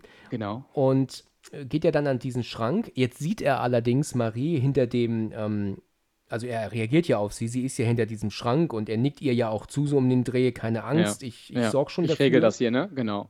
Richtig. Und dann holt er diese Flasche raus, dieser Typ erscheint plötzlich hinter ihm und sagt, ach, ich hätte doch lieber eine Flasche so und so, also nennt er dann doch irgendwie eine andere Marke. Und dann ist ja dann die Szene, dass er sagt, er darf das eigentlich gar nicht verkaufen, also bitte behalt es für dich. Ja, klar, kein Problem. Und dann kommt ja auch schon plötzlich die Axt, ja, wo er die frontal in die Brust bekommt. Und dann drückt er nochmal schön nach. Ja, und dann bricht natürlich auch der Tankwart zusammen. Dann kommt ja die Szene, dass er dann auch nochmal nachtritt. Also so die Achse ist noch nicht tief genug in seiner Brust. Da muss er nochmal drauf. Er tritt auf den Körper drauf, ne? Richtig, ja. Also so richtig ekelhaft, brutal. Marie schleicht sich aus dem Haus, also komplett raus, aus dem Laden und tritt aber woanderswo wieder ein und geht dann jetzt zu den öffentlichen Toiletten. Eine Sache, die an mir vorbeigegangen ist, dass, ich weiß nicht, das ist wahrscheinlich extra gewesen, um uns zu verarschen, weil es ist ja so, dass sie ja schon bei den Damen reingeht, um sich zu verstecken. Genau. Der Killer kommt ja auch bei den Damen rein und geht ja jedes Klohäuschen durch, findet sie nicht, sie ist also nirgendwo drin. Das heißt, sie ist jetzt bei den Herren in der Toilette. Na, ist dir das aufgefallen, dass sie... Ja. Hat das irgendwas zu bedeuten? Liest du da irgendwas drin? Oder ist das einfach nur ein Effekt gewesen vom Regisseur, uns zu ärgern, dass man also, dass sie dann doch zu den Herren gegangen ist, wir es aber nur nicht sehen sollten? Ja, ich glaube, es ist was für ein Spannungsbogen. Ja, denke ich auch, ne? Genau. Weil er geht ja dann, wie gesagt, zu den Herren. Und da nutzt er ja auch die Chance, erstmal zu schiffen, ne? Ja, genau. Das macht er ja auch erstmal noch. Und entscheidet sich aber dort ja nicht durch die einzelnen Klos zu gehen, ne? Und nach ihr zu gucken. Ne? Ich glaube, er geht ja wirklich nur pinkeln und verschwindet dann auch wieder. Ne? Ja, genau. Ja, ist ja auch klar. Ich meine, er oder sie kann sich selber nicht finden irgendwie, ne? Wenn sie das ist verständlich. Hoffnungslos. Genau. Auf der Suche nach sich selbst, ne? Auf der Suche nach sich selbst. Hast du in deinem Berufsleben schon mal von dissoziative Identitätsstörung gehört bzw. zu tun gehabt? Kannst du da irgendwas zu erklären? Ja, auf jeden Fall, genau. Dissoziative Identitätsstörung beziehungsweise das ist eine Störungsform, die ganz oft bei Missbrauch oder bei schweren Gewalterfahrungen, traumatischen Erfahrungen auftritt, dass Menschen quasi von einem Moment auf den anderen Blackout haben und nicht wissen, was gerade Phase ist, wo sie gerade sind, aber Handlungen vollziehen. Aha. Dann vielleicht einfach mitten im Wald stehen und gar nicht wissen, wie sie da hinkommen. Okay. Also es ist tatsächlich aber so etwas, was wirklich existiert. Ein Krankheitsbild, was existiert, genau. Mhm. Und ist das auch so, dass sie jetzt, wie du gerade sagtest, nur nicht wissen, wie sie da hinkommen? Oder ist das auch tatsächlich so, dass sie meinen, sie sind jemand anders in dem Moment? Nein, das ist zu differenzieren. Multiple Persönlichkeiten ist das, was du gerade benennst. Also, dass man wirklich dann in sich jemand anderen herausholt, aus sich heraus und wirklich switcht in der Persönlichkeit. Dissoziative Identitätsstörung bedeutet nur, die Dissoziation bedeutet nur, dass du in dem Moment nicht mehr weißt, was ist gerade da passiert, was mache ich jetzt hier. Also, da ist einfach ein zeitlicher Sprung passiert und du weißt nicht, was da gerade inzwischen halt passiert ist. Mhm, okay. Also man driftet wirklich komplett ab. Und das merkt man dann auch. Okay, gut. Der Alte ist verschwunden. Sie ist alleine, atmet tief durch, geht natürlich erstmal zum Waschbecken, um was zu trinken und hört aber dann auch auf einmal, dass dieser Bulli wieder anspringt und wegfährt. Richtig. Sie rennt natürlich zum Fenster und sieht den Wagen noch verschwinden, macht sich aber natürlich große Gedanken und Sorgen um Alex. Die muss sie ja retten. So, sie geht zum Telefon, wo sie dann die Polizei auch erreichen kann. Und der weiß halt natürlich nicht, wo sie ist. Ich meine, heute kannst du wahrscheinlich weil als Polizei weißt du sofort, wer anruft und wo, ne? Ja, genau. Ich hatte auch in dem Moment das Gefühl, dass sich der Cop da ziemlich doof anstellt. Aber ja, genau. Marie ist einfach sehr aufgeregt, verständlicherweise. Und beendet dann eigenständig das Telefonat, weil das anscheinend keinen Sinn hat. Genau. Ja gut, er sagt halt, sagen Sie uns, wo Sie sind, dann schicken wir auch jemanden, nachdem sie erzählt hat, dass der Tankwart umgebracht wurde. Ja. Und das ist halt aber auch mal ganz erfrischend zu sehen, dass man auch tatsächlich hier die Polizei hat, ne? Weil sonst ist es doch in so Filmen immer so, dass sich dann herausstellt, das ist dann doch der Killer am Telefon, weißt du, der aus irgendeinem Grund irgendwie in der Leitung ist. Und das hat es ja schon unzählige Male gegeben, ne? Das hatte ich tatsächlich beim ersten Mal sehen auch vermutet, dass vielleicht sogar er jetzt gerade spricht und das Gespräch irgendwie inne hat. Genau. Aber war tatsächlich nicht so. Aber sie sagt doch dann, ich weiß nicht, ob sie das im Original sagt, aber sie sagt ihr dann zu ihm, sie könnte das Ding hier in die Luft jagen und er wäre zu blöd, es zu finden. Ja, ne? Genau. Das war nicht ein recht lustigen Spruch. Das war cool, ja. Auf jeden Fall. Ja, sie haut da dann den Hörer auf und holt sich dann den Schlüssel von Jimmy und sein Auto, wo sich mir hier auch wieder die Frage stellt, wie kommt dieses Auto dahin? Also wie kommt Bulli dahin, der nie existierte? Wie kommt das Auto von Jimmy dahin? Also wie kommt sie mit Alex eigentlich generell dahin? Also weißt du, es sind zwei Autos, die nicht existieren eigentlich. Weißt du, man kann mir schon Sixth Sense, ne? Den kannst du mir wunderbar erklären. Da hat alles Hand und Fuß am Ende. Ne? Shutter Island, ebenso, hat alles Hand und Fuß. Ja, also ich glaube, bei diesem Film sind die Bezüge zueinander einfach zu wenig aufeinander abgestimmt. Ja, wie ich schon sagte, das ist eine Idee, die sie hatten während des Schreibens, Ja. Vom Drehbuch. Ja. Oder sogar während des Drehs. Dass sie sich sagt, weißt du was, wir ändern das Ende.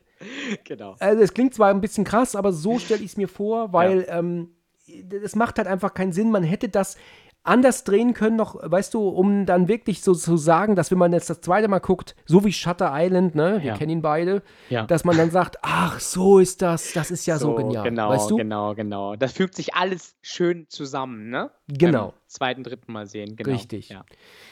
Gut, okay, also sie holt sich den Schlüssel von Jimmy und das Auto und rast natürlich hinterher, ja? Und das geht auch relativ lang so. Und dann kommen wir ja zu so einer Art Montage, wo der Penner sie ja dann auch, also Alex dann mit Alkohol überschüttet und dann ihr ja dann auch droht anzuzünden, was er dann aber dann nicht macht. Genau, er ist sehr sadistisch in dem Moment. Also er übergießt sie ja mit dem Whisky und dann hält er ja das Streichholz so durch oder über sie. Und grinst dabei auch recht dreckig. Richtig. Ja, und, weißt du hier, ne? Also es sind so Spielereien, die er spielt, ne? So, schon krass. Richtig, genau. Richtig Psychoterror.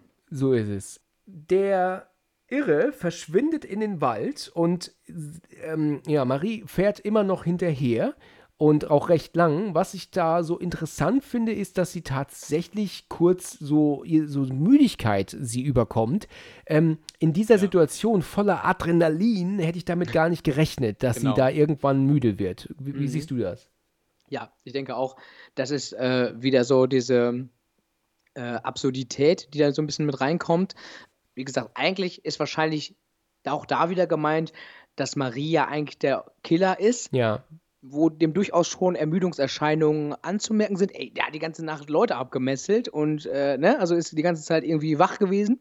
Ja. Und der ist jetzt wahrscheinlich auch überanstrengt in seiner ganzen Agitation und deswegen kann es sein, dass jetzt Marie dafür herhalten musste, um zu zeigen, jetzt ist die Batterie langsam leer. Ja, das mag auch stimmen, wenn wir jetzt einfach mal davon ausgehen, dass der Killer wirklich existiert jetzt, ja, also jetzt so, wie wir das jetzt sehen, dann müssen wir ja auch damit rechnen, dass sie seit gestern Morgen wach ist. Und jetzt haben wir ja schon mitten in der Nacht, also die könnte ja schon um die 22 Stunden wach sein. Das könnte es dann natürlich dann auch erklären, dass man dann halt irgendwann der Körper halt fertig ist, ne? Bei diesem Adrenalin, was da ist, hätte ich jetzt einfach erwartet, dass sie trotzdem nicht jetzt einschlummert, weißt du, am Steuer. Ja. Aber so wie du das gerade erklärt hast, könnte das auch Sinn machen, ja. Sie hat sich vorher ja noch eine Knarre geschnappt, die ja an der Tankstelle lag. Die hat sie ja mitgenommen und fährt ja, wie gesagt, den Irren hinterher. Der weiß aber natürlich, dass sie da ist und macht das Licht aus und taucht auf einmal hinter ihrem Fahrzeug auf. Genau. Sie nimmt die Waffe und dann hält er aber schon die Kugeln raus. Die hat er entnommen. Das ist natürlich Quatsch, ne? Aber er könnte die Waffe einfach mitnehmen oder sie liegen lassen, wenn er doch weiß, dass sie da ist. Wie kann er wissen, dass sie sich die Waffe mitnimmt und warum nimmt er dann nur die Kugel mit? Weißt du, der kann auch die ganze Waffe mitnehmen. Also das ist, ich meine, es ist sowieso nicht wirklich passiert, weil er ja nicht existiert, aber das ist trotzdem eine Quatschszene, ne? Ja, absolut.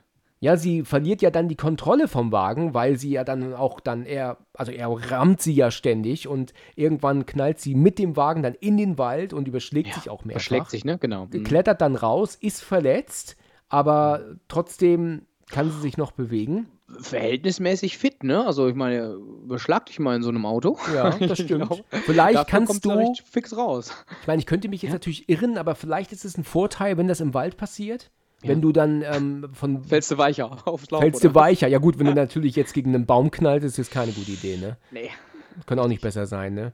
Aber wenn das jetzt halt so Gebüsche sind, die können das halt ein bisschen abfedern, ne? Mhm. Aber gut, wir wollen es alle nicht wissen, ne? Nein, auf gar keinen Fall. Genau. Ja, sie muss sich allerdings den Arm abbinden. Da ist es ja so, dass sie sich praktisch irgend so einen Stofffetzen nimmt, wo sie sich den Arm mit abbindet, ja. Das ist auch eine, weißt du, Pest und Cholera, ne? Entweder weiterhin bluten und irgendwann verbluten oder dich mit einem alten Öltuch aus dem Wald die Wunde abbinden, ne? Ja, richtig. Auch nicht so toll, ne? Nein, hygienisch nichts vor allem. Nee, das absolut nicht. Ja, der Alte ist hinter ihr her. Der hat ja die Taschenlampe und sucht nach ihr. Und dann befindet sie sich ja irgendwann in so einer Art Gewächshaus oder so, ne? Genau, so hätte ich es jetzt auch gesagt.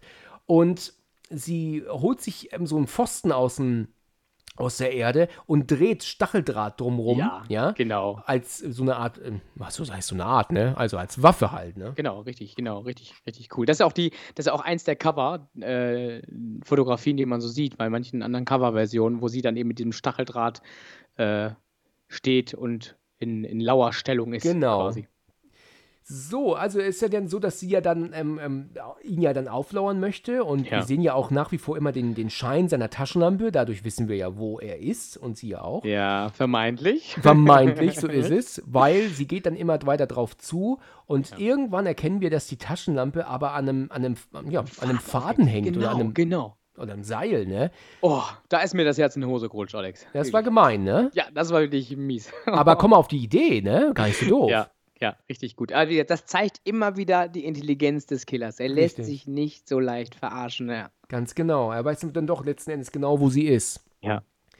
Und bevor sie das so richtig realisiert, kriegt sie ja von hinten dann eine Plane übers Gesicht. Mhm. Und das dauert ja dann auch ein paar Sekunden und sie bricht ja dann zusammen. Zusammen, richtig. Aber ist natürlich nur zusammengebrochen. Das ist ja immer so ein Irrglaube, ne, dass man sofort tot ist, wenn man nicht atmen kann, ein paar Sekunden. Ne?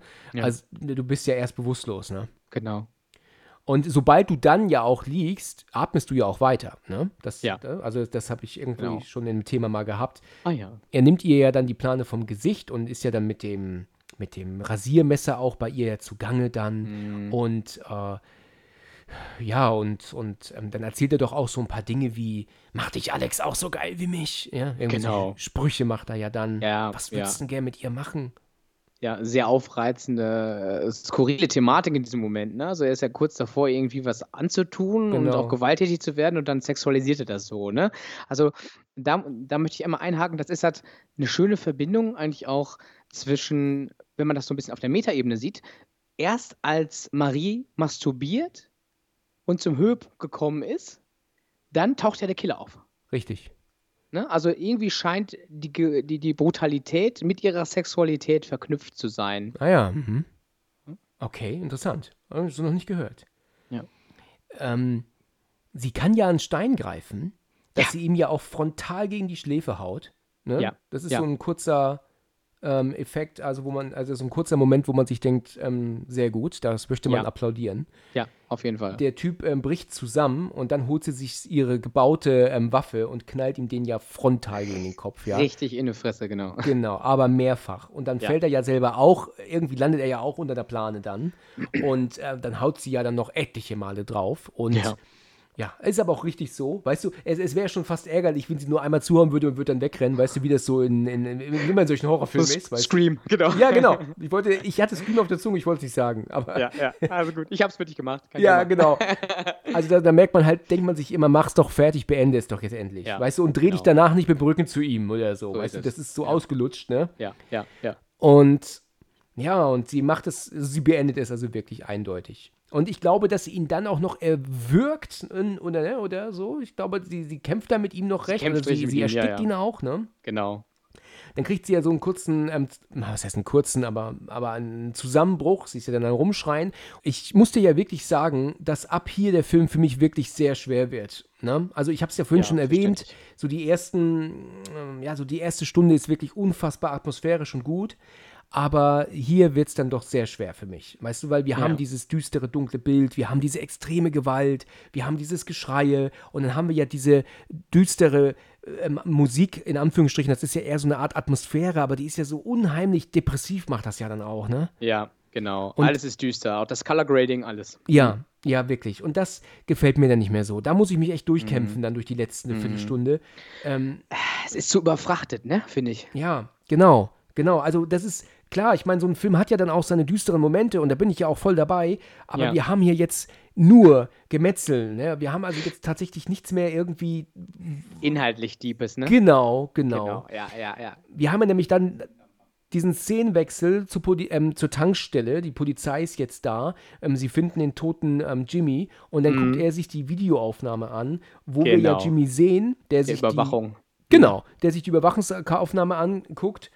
Ja, und dann sehen wir Jimmy, wie er die Flasche aus dem Kühlschrank holt und dann von Marie erschlagen wird mit der Axt. Da ist quasi dann der Moment der Aufklärung, aha, der Killer ist gar nicht der Killer, sondern Marie steckt dahinter allem. Und das war natürlich beim ersten Mal gucken für viele auch ein Riesenmoment, wo man sagt, ach du Scheiße. Ja, und das ist auch ein guter Moment, ja, weil man damit ja gar nicht rechnet. Ja. Aber wenn es denn doch wenigstens ein bisschen Sinn machen würde, ja. Weil da stellt sich ja dann auch dann wieder die Frage, wir haben es jetzt schon mehrfach gesagt, wie ist Marie denn da hingekommen, mit was für einem Fahrzeug, wo kommt der Bulli her, hast du ja auch gesagt. Genau. Oh Mann, kann man sich eigentlich immer wieder, vielleicht gibt es ja ein paar Hörer, die da Ideen zu haben und wäre natürlich immer sehr, sehr schön unter dem Post dieser Folge dann da was zu lesen, ne? Also einfach mal die Meinung der anderen zu hören. Ne? Auf jeden Fall, genau, schreibt ruhig drunter, sind wir sehr gespannt drauf, das mal zu lesen und eure Ideen dazu mitzubekommen. So ist es, so ist es. Ja, die Marie erschlägt Jimmy in dem Video und guckt ja, glaube ich, sogar auch in Richtung Kamera danach, oder? Kann das sein? Genau. Ja, genau. Ja, also wie verrückt, dann guckt sie ja sogar. Also dann registriert sie ja sogar, dass sie beobachtet wird und aufgenommen wird. Ne? Könnte sie dann nicht so intelligent sein, das Band zu verschwinden zu lassen? Eigentlich? Ja, im Prinzip schon. Ja. Also ich sag mal so, jeder Killer, der heute in irgendeiner Weise unterwegs ist und an so öffentlichen Orten wie Tankstellen unterwegs ist, dem muss klar sein, da sind Videobänder. Da sieht man noch zu, dass man da alle Beweismittel beseitigt. Gut, jetzt wissen wir als Zuschauer ja, dass dieser Killer nicht existiert. Trotzdem ist aber Alex, ich muss das immer wieder sagen, in diesem Bulli, ne? Wir wissen nicht, wo er herkommt übrigens, haben wir schon erwähnt. Und sie kommt jetzt zu Alex und sagt, komm, es ist alles vorbei, ich habe ihn erledigt und er ist tot. Und dann sagt ja dann Alex auch, geh weg von mir, fass mich nicht an. Komm mir nicht zu nahe, du bist doch völlig krank, sagt sie. Genau. Und dann sagt sie, was ist denn los mit dir? Ich habe ihn erledigt. Sie holt ja dann auch das Messer, ne? Und, sie hat so ein richtig fettes Michael-Myers-Messer, ne? Ja, richtig, krass, so ist es. Und dann, weißt du, lustig ist ja auch so ein Spruch, was heißt lustig, ne? In Anführungsstrichen, es ist alles gut. Ich meine, selbst wenn der Killer echt gewesen wäre, sagen wir mal, dann wäre ja nicht alles gut. Ich meine, trotzdem ist ihre Mutter, ihr Vater, ihr Bruder umgebracht worden. Richtig. Ne? Richtig. Also wie kann man so sagen, alles ist gut, das ist mir schon im Film immer mit everything is going to be fine, it's fine. Das geht mir immer so auf die Nerven, weißt du? Ja. Leben ist ruiniert und dann sagt man, ist fine. Richtig. Ja, das passt einfach nicht. Nee. Genau. Gut, sie sticht Marie volle Kanne, ich glaube, in den Unterleib und flüchtet dann auch. Und jetzt haben wir ja diesen Wechsel zwischen Marie und den Killer. Ne? Also ja, genau. Das wird jetzt immer deutlicher, weil Alex ja wegläuft und auf die Straße läuft. Quasi aus dem Wald raus, auf so eine Straße, Landstraße. Und da kommt ihr ein Auto entgegen. Richtig. Und weißt du, was mir da gestern wieder aufgefallen ist? Ganz ehrlich, dieser Typ, ne, der das spielt, der den Autofahrer spielt, ist der schlechteste Schauspieler der Welt. Es tut mir leid, ich muss es sagen. Und das ist schon eine Kunst, was für ein wenig Inhalt eigentlich hat. Ja, oder? Genau. Aber weißt du, man muss natürlich aber auch sagen, dass man natürlich auch den Kontext sehen muss während des Drehs, verstehst du? Wenn du nämlich einfach in einem Auto hockst, verstehst du, und das heißt, guck mal verstört nach hinten vom Regisseur, dann hast du ja die Szenen vorher ja nicht gesehen. Also du weißt ja gar nicht, worauf musst du denn reagieren und so. Ne? Und deswegen ist das nicht unbedingt die Schuld des Darstellers, wenn er hier einfach nicht überzeugend abliefert, weil der dreht sich sowas von langweilig um und der ist, weißt du, und auch diese Reaktion nicht auf die Frau, helfen Sie mir, weißt du. Ja. Also da denke ich mir, ganz ehrlich, also da haben sie sich, beziehungsweise da wurde der Typ nicht genug instruiert. Genau, der wurde entweder nicht gut genug gebrieft oder der hat sich nicht gut in seine Rolle da eingefügt. Genau, er ist also absolut nicht überzeugend. Ja, genau. Mit dem, wie er eigentlich reagieren sollte. Aber gut. Ja.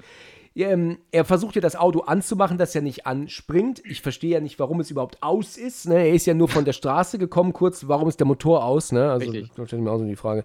Aber gut, ich bin auch ein Pingel. Ne? Ja, der Verrückte ist ja auf der Motorhaube jetzt und geht mit dieser Motorsäge durch und dann sehen wir ja diese extreme kranke Szene, wie er ja dann jetzt dieses Sägeblatt im Bauch hat und dann ist es ja auch so. Durch die Scheibe durchsägt, ne? Genau. Und dann ist es ja auch so, dass das Blut ja dann wirklich gegen die Kamera, gegen das Objektiv spritzt in Literweise. Ja, ganz, ganz exzessiv. Alex ist hinten im Auto drin und ist am Schreien und wird voll gespritzt und voll geschmiert mit dem Fake-Blut, hat die Säge ja auch unmittelbar vor sich, ja. Wusstest du eigentlich, dass diese Schauspielerin bei Das Fünfte Element mitmacht? Nein.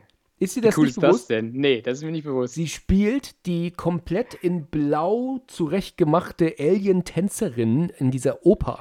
Ah, guck mal, krass. Mhm, genau, ich habe diesen fünften Element jetzt auch schon seit Jahren, Jahrzehnten nicht mehr gesehen. Ja. Aber ich weiß, dass ein Freund von mir damals von dieser Szene, von diesem Tanz, von diesem blauen Alien halt so begeistert war. Und das ist diese Schauspielerin, die ist das. Krass, okay, heftig. Der fünfte Element ist 90er noch, ne? Ja, das ist 90er. Genau, ist viel älter, ja. Genau.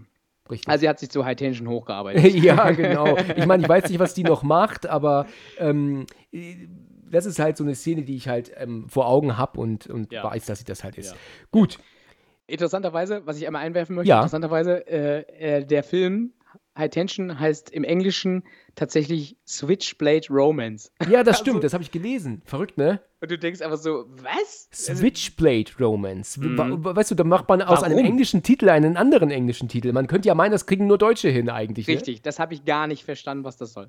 Weil High Tension ist meines Erachtens schon eigentlich sehr gut gewählt, auch für die Metaebene des Films. Ja. Und mit Switchblade Romance wird quasi diese ganze Metaebene einfach ad absurdum geführt. Ja. So, da ging es ja nur noch um dieses Schneidewerkzeug am Ende, wo sie dann auch mit dem Cover damit, Cover damit zu sehen ist. Ne? Und Wie würdest du denn High Tension übersetzen? Also Tension ist doch, ist das nicht eine gewisse Spannung, die man hat? Genau, hohe Anspannung. Hohe Anspannung, genau, okay. Genau. Gehobene Anspannung. Und das ist ja quasi auch das, was vielleicht so ein bisschen gemeint ist mit Maries Entwicklung. Also, weil sie spürt ja diese Leidenschaft, die sich aber bei ihr in Brutalität äußert. Mhm. Und durch diese gehobene sexuelle Anspannung für Alex, bringt sie ja eben zum Ausrasten, zum Eskalieren und dazu dieses riesige Blutbad dazu vollbringen. Ja, so viel dann zur tieferen Ebene dieses Films. Also ich konnte das ehrlich gesagt gestern nicht mehr gucken, auch einfach nur wegen diesem Martyrium, das Alex jetzt hier hat. Ne? Ja, also sie tut einem ja wirklich unfassbar leid hier und sie spielt das ja auch wirklich fantastisch. Also irgendwie vergisst man hier schon fast, dass man einen Film guckt, finde ich. Ja. Weil er ja dann ja auch zu ihr sagt, sag, du liebst mich. Genau, und da wechseln doch immer die Gesichter auch, Alex, ne? Genau. In den Aufnahmen. Das ist das Coole daran. Es wechselt immer, switcht immer sein Gesicht des Killers und Maries. Also man merkt immer, das ist so der Wechsel, ne? Und sie wird ja, je mehr sie so auf diese Liebesebene geht, wird sie zu Marie. Und je mehr sie noch so ein bisschen droht und aggressiv ist sie noch so, hat sie noch dieses Gesicht des Killers. Ja, drauf, richtig. Ne? Und wir sehen ja dann auch, dass er ja die Säge wegpackt und sich zu ihr runterbückt, aber Marie kommt ja dann bei ihr an. Ne? Also da ist ja dann dieser Wechsel. Und sie tut sich dann ja auch zu ihr runterbeugen und küsst sie ja dann auch. Das ist ja auch ein romantischer Moment, ne? Ja, total. Fehlt nur noch die Kerzen und das Klavier. Ja, genau. Gut gesagt. Naja, und dann ist es so, dass sie so ein bisschen ablenkt, weil sie dann kurz mitmacht. Zumindest habe ich das so aufgefasst. Ja, sie spielt es mit. Hm? Ja, und dann weiß ja, wie krank das gerade ist. Richtig, genau. Und dann haut sie ihr ja plötzlich eine Stange frontal durch den, also das ist so eine Art Brechstange oder so, ne? Die knallt sie ihr ja dann durch die komplette Schulter, ne? Ja, genau. Ich hatte erst gedacht, das ist ein Messer, so hätte ich das in Erinnerung gehabt, aber es ist dann eine Stange. Ja, und wie es dann weitergeht, wissen wir ja leider nicht. Ich glaube, sie hat sie ja echt außer Gefecht gesetzt dadurch, ne? Und dann hat sie ja jetzt auch die Kettensäge. Logischerweise ist sie da jetzt in der Oberhand, ja? Genau. Und dann gehen wir jetzt ja mal davon aus, dass die Cops halt gekommen sind, irgendwann Krankenwagen und logischerweise sie mitgenommen haben. Richtig. Wir wissen nicht, wie viel Zeit vergangen ist, aber wir müssen schon damit rechnen, dass es einige Wochen, eher Monate sind, würde ich sagen. Ja, ne? Wir sind jetzt im Krankenhaus. Marie hat überall Narben im Gesicht und sabbelt ja immer wieder, ich werde nicht zulassen, dass jemand zwischen uns steht. Das ist, glaube ich, der Satz, ne? Also der Film endet mit derselben Szene, wie er anfängt. Genau. Marie sitzt ja auf dieser Pritsche dann in der psychiatrischen Klinik wahrscheinlich oder in der forensischen Klinik und wiederholt immer wieder diesen Satz, ich lasse nie wieder zu, dass jemand zwischen uns steht. Ja. Genau, und das ist so richtig psychotisch, ne? Immer wieder aufs Neue sagt sie diesen Satz. Ja, ist schon krass, auf jeden Fall. Ja, und dann steht Alex doch auch vor der Tür, schaut rein quasi in das Zimmer, wo Marie drin sitzt und dann ist so der letzte Jumpscare, sage ich mal so, um es mal so zu titulieren, dass Marie dann wirklich auf sie reagiert. Richtig. Sie auch anguckt in einem Moment. Obwohl sie ja eigentlich nicht sehen sollte, weil Alex fragt ja noch, kann sie mich wirklich nicht sehen? Ja, genau, weil es ja auch ein Einwegspiegel ist und das sehen wir ja auch vorher, dass sie sich selbst drin spiegelt. Also eigentlich sollte sie nicht sehen. Richtig. Aber aus irgendeinem Grund reagiert sie dann auf sie und macht da dann so die Arme und so um den Dreh, komm her zu mir. Ne? Ja. Ja. Und ja richtig spooky also, auf jeden Fall nochmal.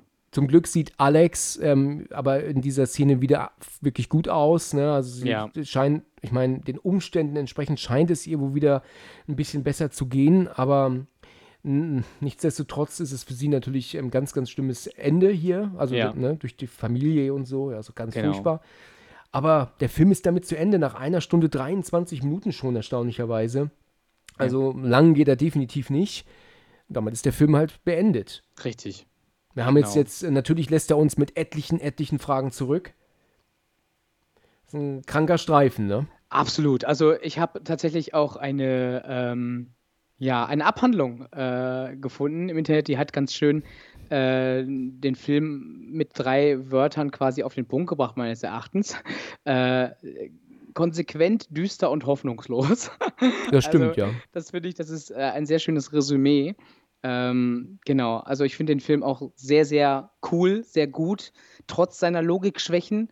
Ich finde, es ist durchaus ein Film, den man gesehen haben sollte als Horrorfan, der natürlich dennoch Kritik offen lässt, ob seiner Logik und der Zusammenhänge, die wirklich nicht so optimal ausgeklügelt sind. Aber er macht Spaß, finde ich. Also er nimmt einen mit in dieser Brachialität, in dieser... In dieser Verzweiflung, in dieser Panik und in dieser Düsternis des Films. Und das ist das Tolle an diesem Film, warum ich ihn immer wieder, ich habe ihn bestimmt jetzt schon zum 12. Mal gesehen, warum ich ihn immer gerne schaue. Er macht schon Spaß, du hast recht, Spaß in Anführungsstrichen, wenn man bedenkt, was er zeigt. Aber er ist nicht mein Lieblingshorrorfilm. Ne? Ja. Also er ist atmosphärisch und auch technisch wirklich top. Der hat also ich wüsste gar nicht, welcher Film atmosphärisch so gut ist noch, welche also auf gleicher Ebene sind, da müsste ich jetzt lange überlegen. Ja. Leider ist es so, ich habe es vorhin schon erwähnt, er flacht nach circa einer Stunde sehr ab und wenn ich ihn jetzt nicht hätte besprochen mit dir, weißt du, dann würde ich, glaube ich, nicht länger gucken als die erste Stunde. Dann würde ich ihn immer ausmachen wahrscheinlich. Ja. Weil, man weiß dann ja auch, was kommt. Genau. Ja, es ist halt dann...